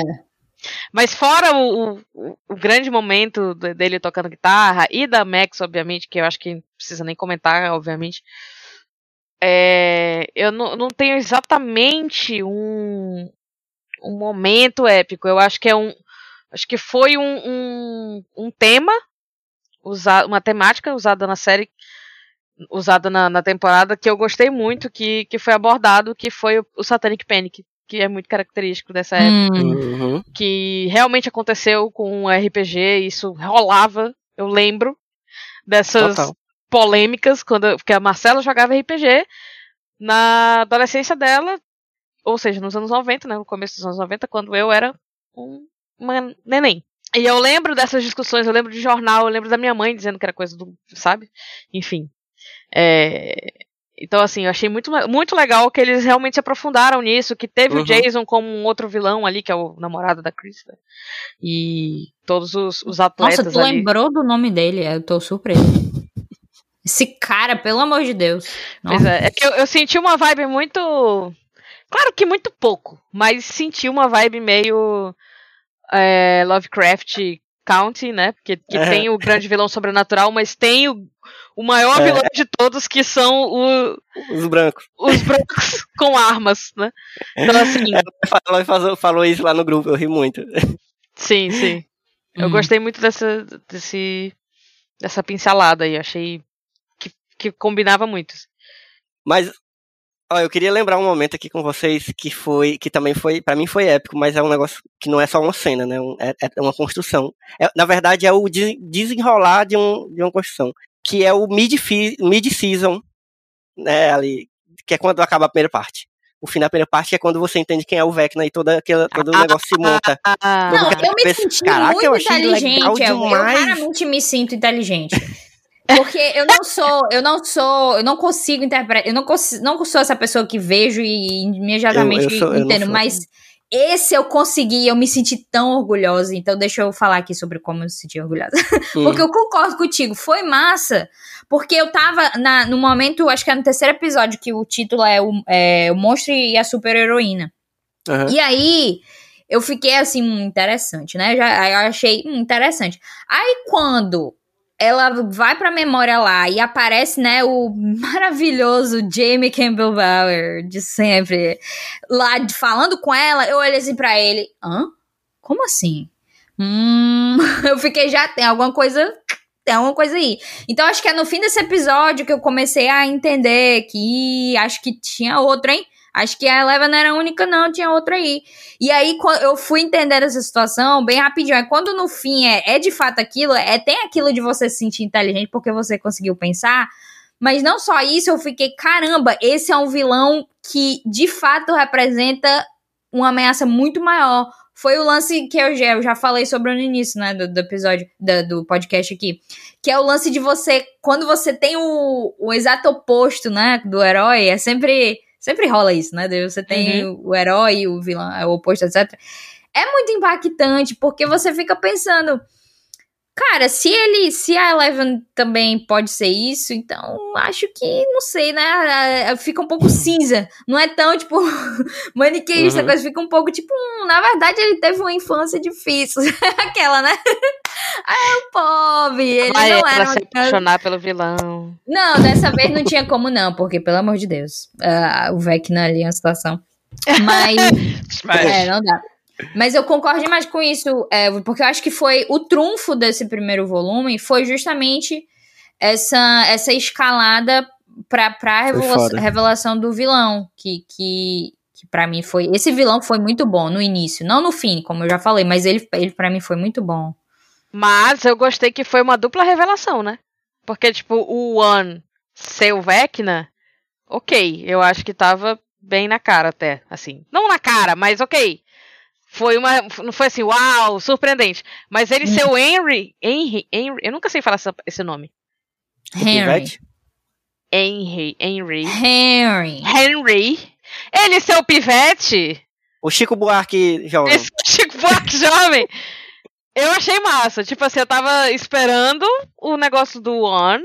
Mas esse eu não tava esperando. Tipo assim, é pra, ah, pra, é pra ligar. E é bacana porque tem o mistério do Creel, né? Que eles ficam pensando se é pra ser o velho, o Creel, não sei o que lá. E eu acho muito interessante porque, até pra mesmo trazer esse aspecto, né? De, de Hora do Pesadelo, que inclusive é o ator e tal, o Victor Creel. Uhum. Pra trazer esse, esse aspecto Hora do Pesadelo, que é bastante, né? O Vecna é meio Fred Krueger mesmo. Demais. Pelo fato dele ser entrar no subconsciente, etc. Inclusive, eu fiquei morta de medo porque eu tava com dificuldade para dormir quando eu tava vendo o volume 1. Então, tá. eu obviamente tava muito suscetível. Mas.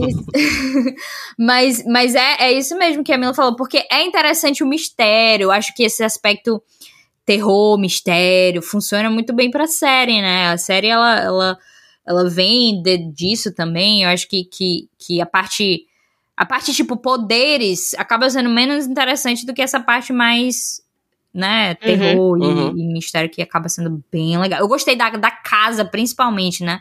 Que lance da casa e o, e o relógio, aí tinha um relógio, não sei o que lá, ai meu Deus, que medo.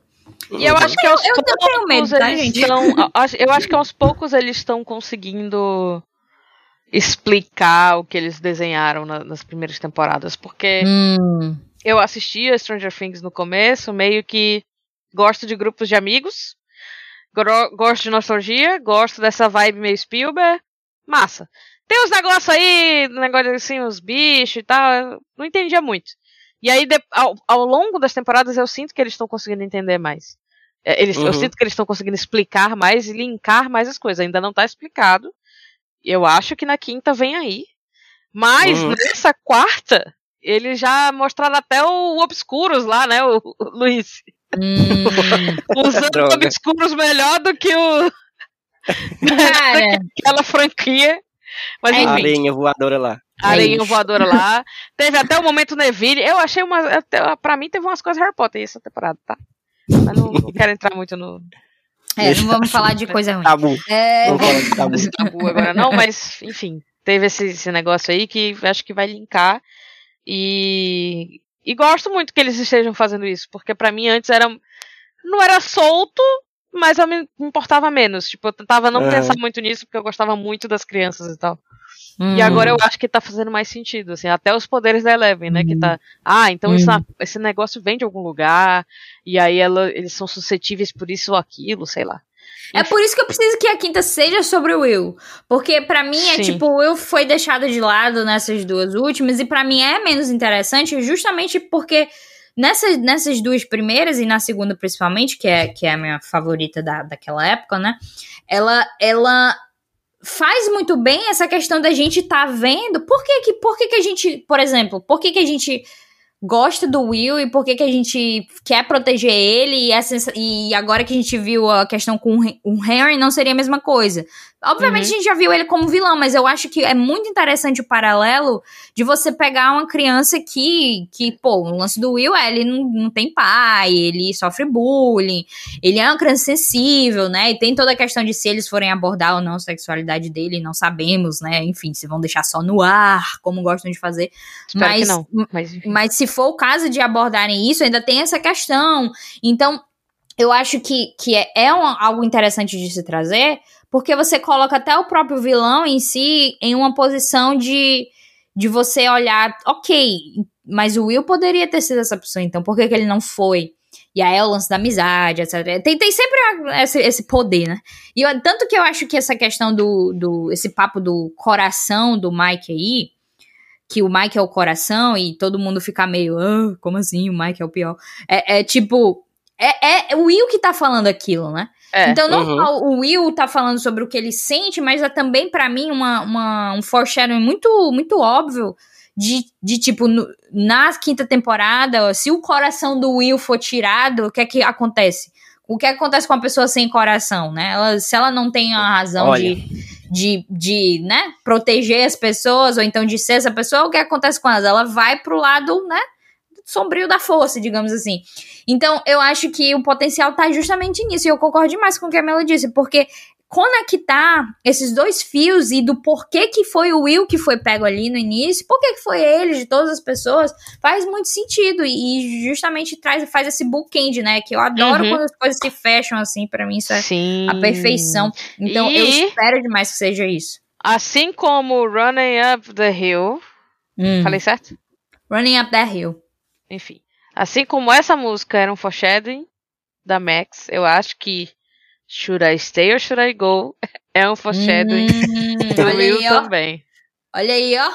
Então, fiquem, fiquem ligados. Eu acho que Mas vai eu... rolar isso aí. Eu acho que o Will ele vai sofrer um momento de escolhas. Escolhas. Sim. É isso. E o coração dele é o Mike, né, gente? Se ele perder o coração, o que acontece é isso aí. Já jogamos. Jogou, joguei, joguei. Eles, eles mesmos jogaram, na verdade, né? Não tô falando algo. É. Não tô falando uhum. algo inusitado. Não, faz, é, faz muito sentido. Faz muito sentido, faz muito sentido. Aí a galera no Twitter, né, tirando onda, de ai, nada a ver, o Michael Coração. Aí eu fico, gente, vocês não têm a capacidade interpretativa de entender o que tá acontecendo nessa cena, pelo Não tem, de não tem.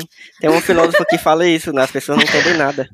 Ai, Deus. Mas assim, é, o Mike, eu, eu, eu tenho uma reclamação sobre o Mike. Que é o seguinte.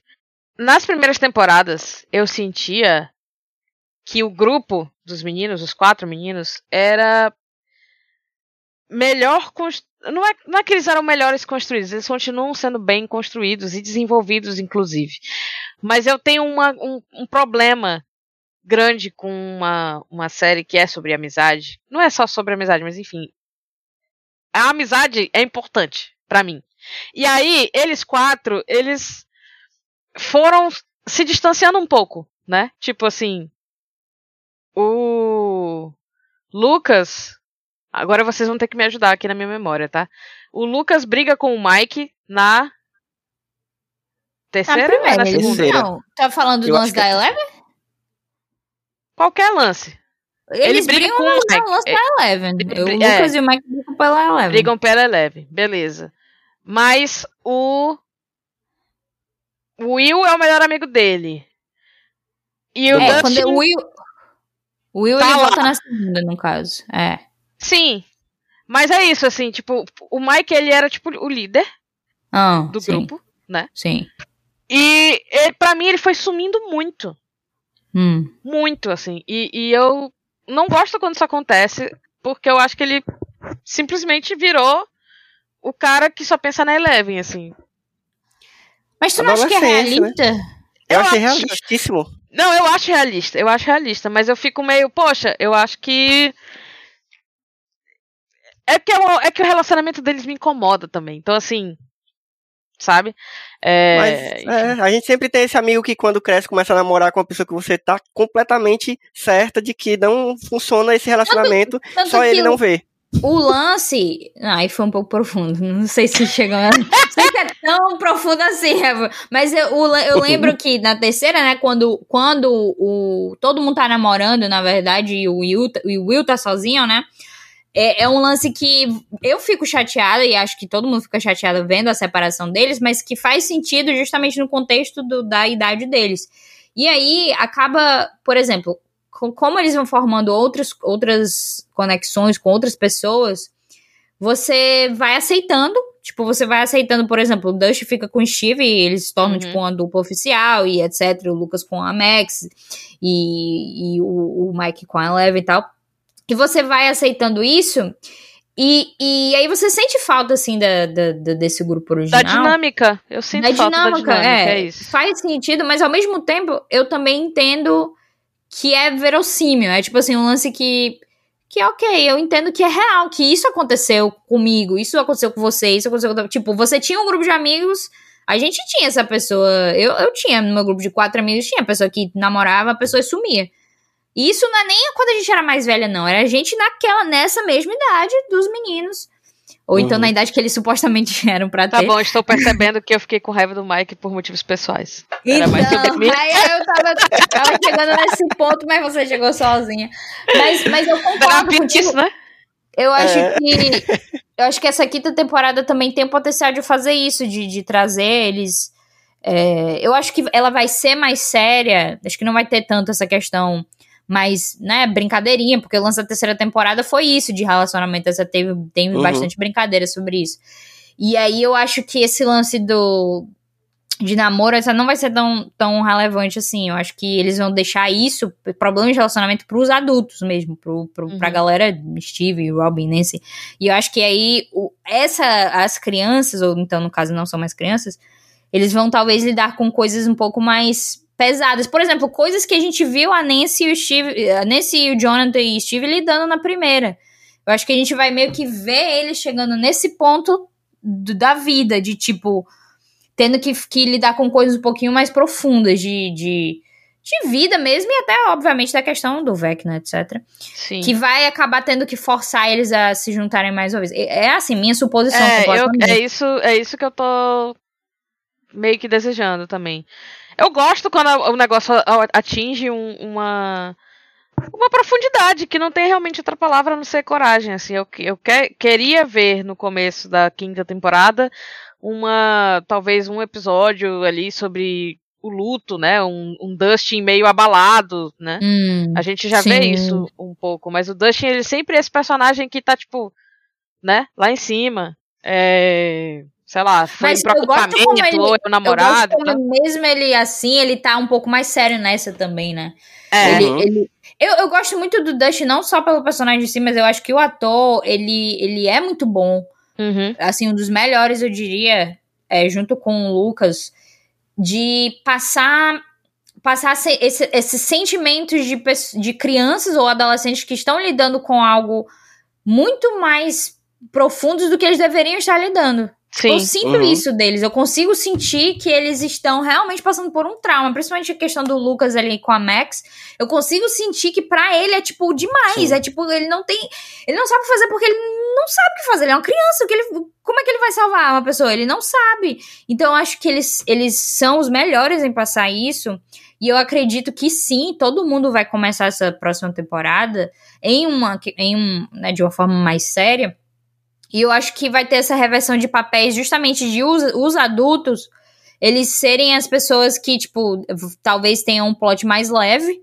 E as crianças vão estar passando por, um, por uma situação um pouquinho mais pesada, principalmente que a- se a Max, né, se mantiver dessa mesma forma uhum. que ela tá Uhum. agora. Então, então tem um potencial aí pra. Pô, pelo amor de Deus, irmãos Doffer, por favor, eu imploro. Por favor. Por favor. Eu Sim. tô assim, sério, de joelho, porque vocês precisam entregar. Elas são as nossas crianças, vocês não podem. Aquela, né? Vocês são as nossas crianças. Mas, mas é isso. É, esperamos que realmente essa espera valha a pena, porque.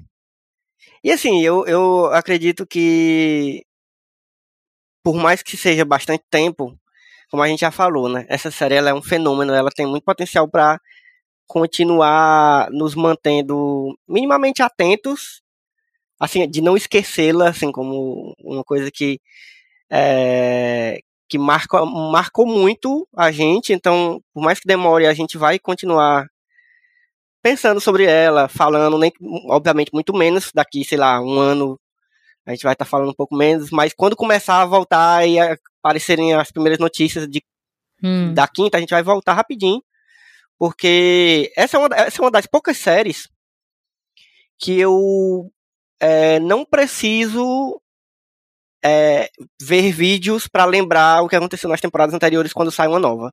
Eu não preciso, assim. Porque eu.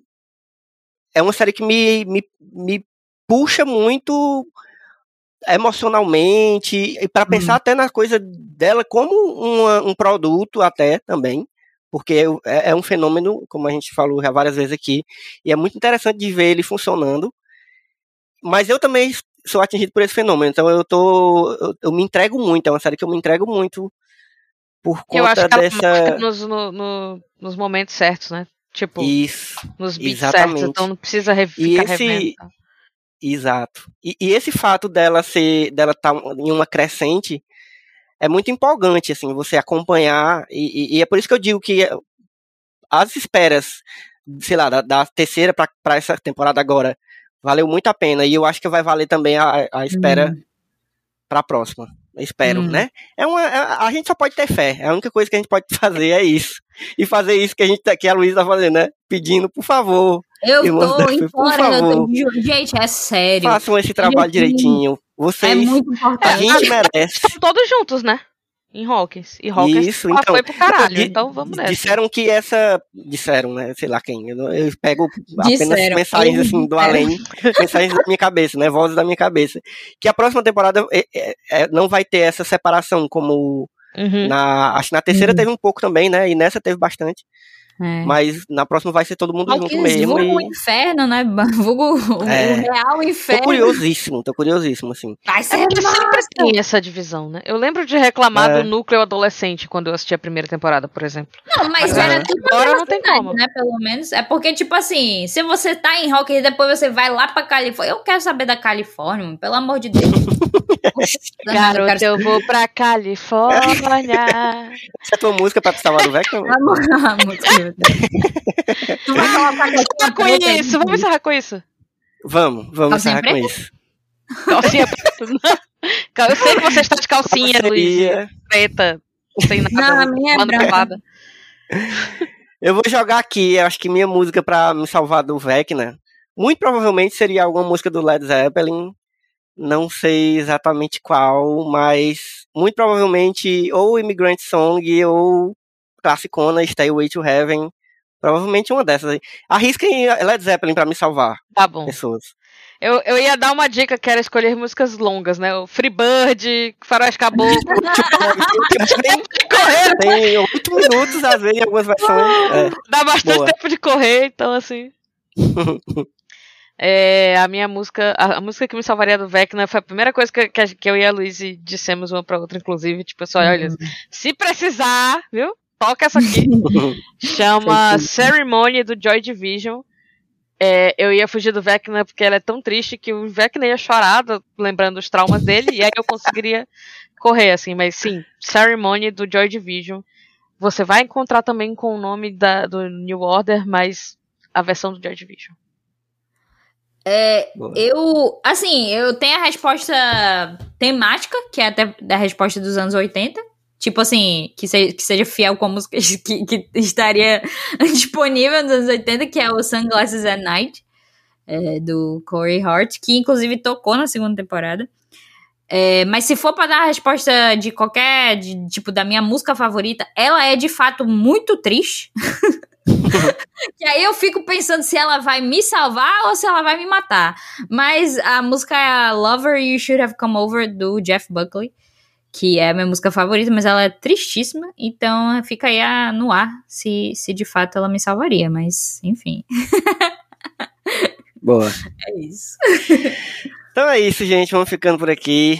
Escreva qualquer nos comentários aí qual seria a sua música preferida, que é pra gente ficar logo ligado aí qualquer coisa se acontecer algum problema. É, a minha pode ser qualquer um do Nat Roots também, que eu me salvo só pra desligar o som. Não, pô, mas se você colocar o. Não, ó, o Samba Electro Hits, qualquer edição, dá certo. Samba, o Samba né? Electro Hits. Não, se tocar, eu acho que é o 3. O 3. do Sambo, tá ligado? Não, não. Samba Electro Hits, volume 3. Coloca isso aí. Não tem back que, que me atinge, rapaz. É isso, galera. Deixem aí as redes sociais de vocês. Mila Fox, onde é que a gente lhe encontra aí pelo mundo? twitch.tv barra Mila Underline Fox. Toda sexta-feira fazendo live.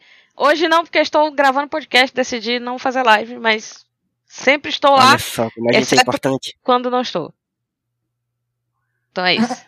Entendi. Luiz, diga aí. Arroba LuizMTM no Twitter e no Instagram, mas eu prefiro que vão atrás de mim só no Twitter, porque o Instagram é uma merda, eu não gosto de usar.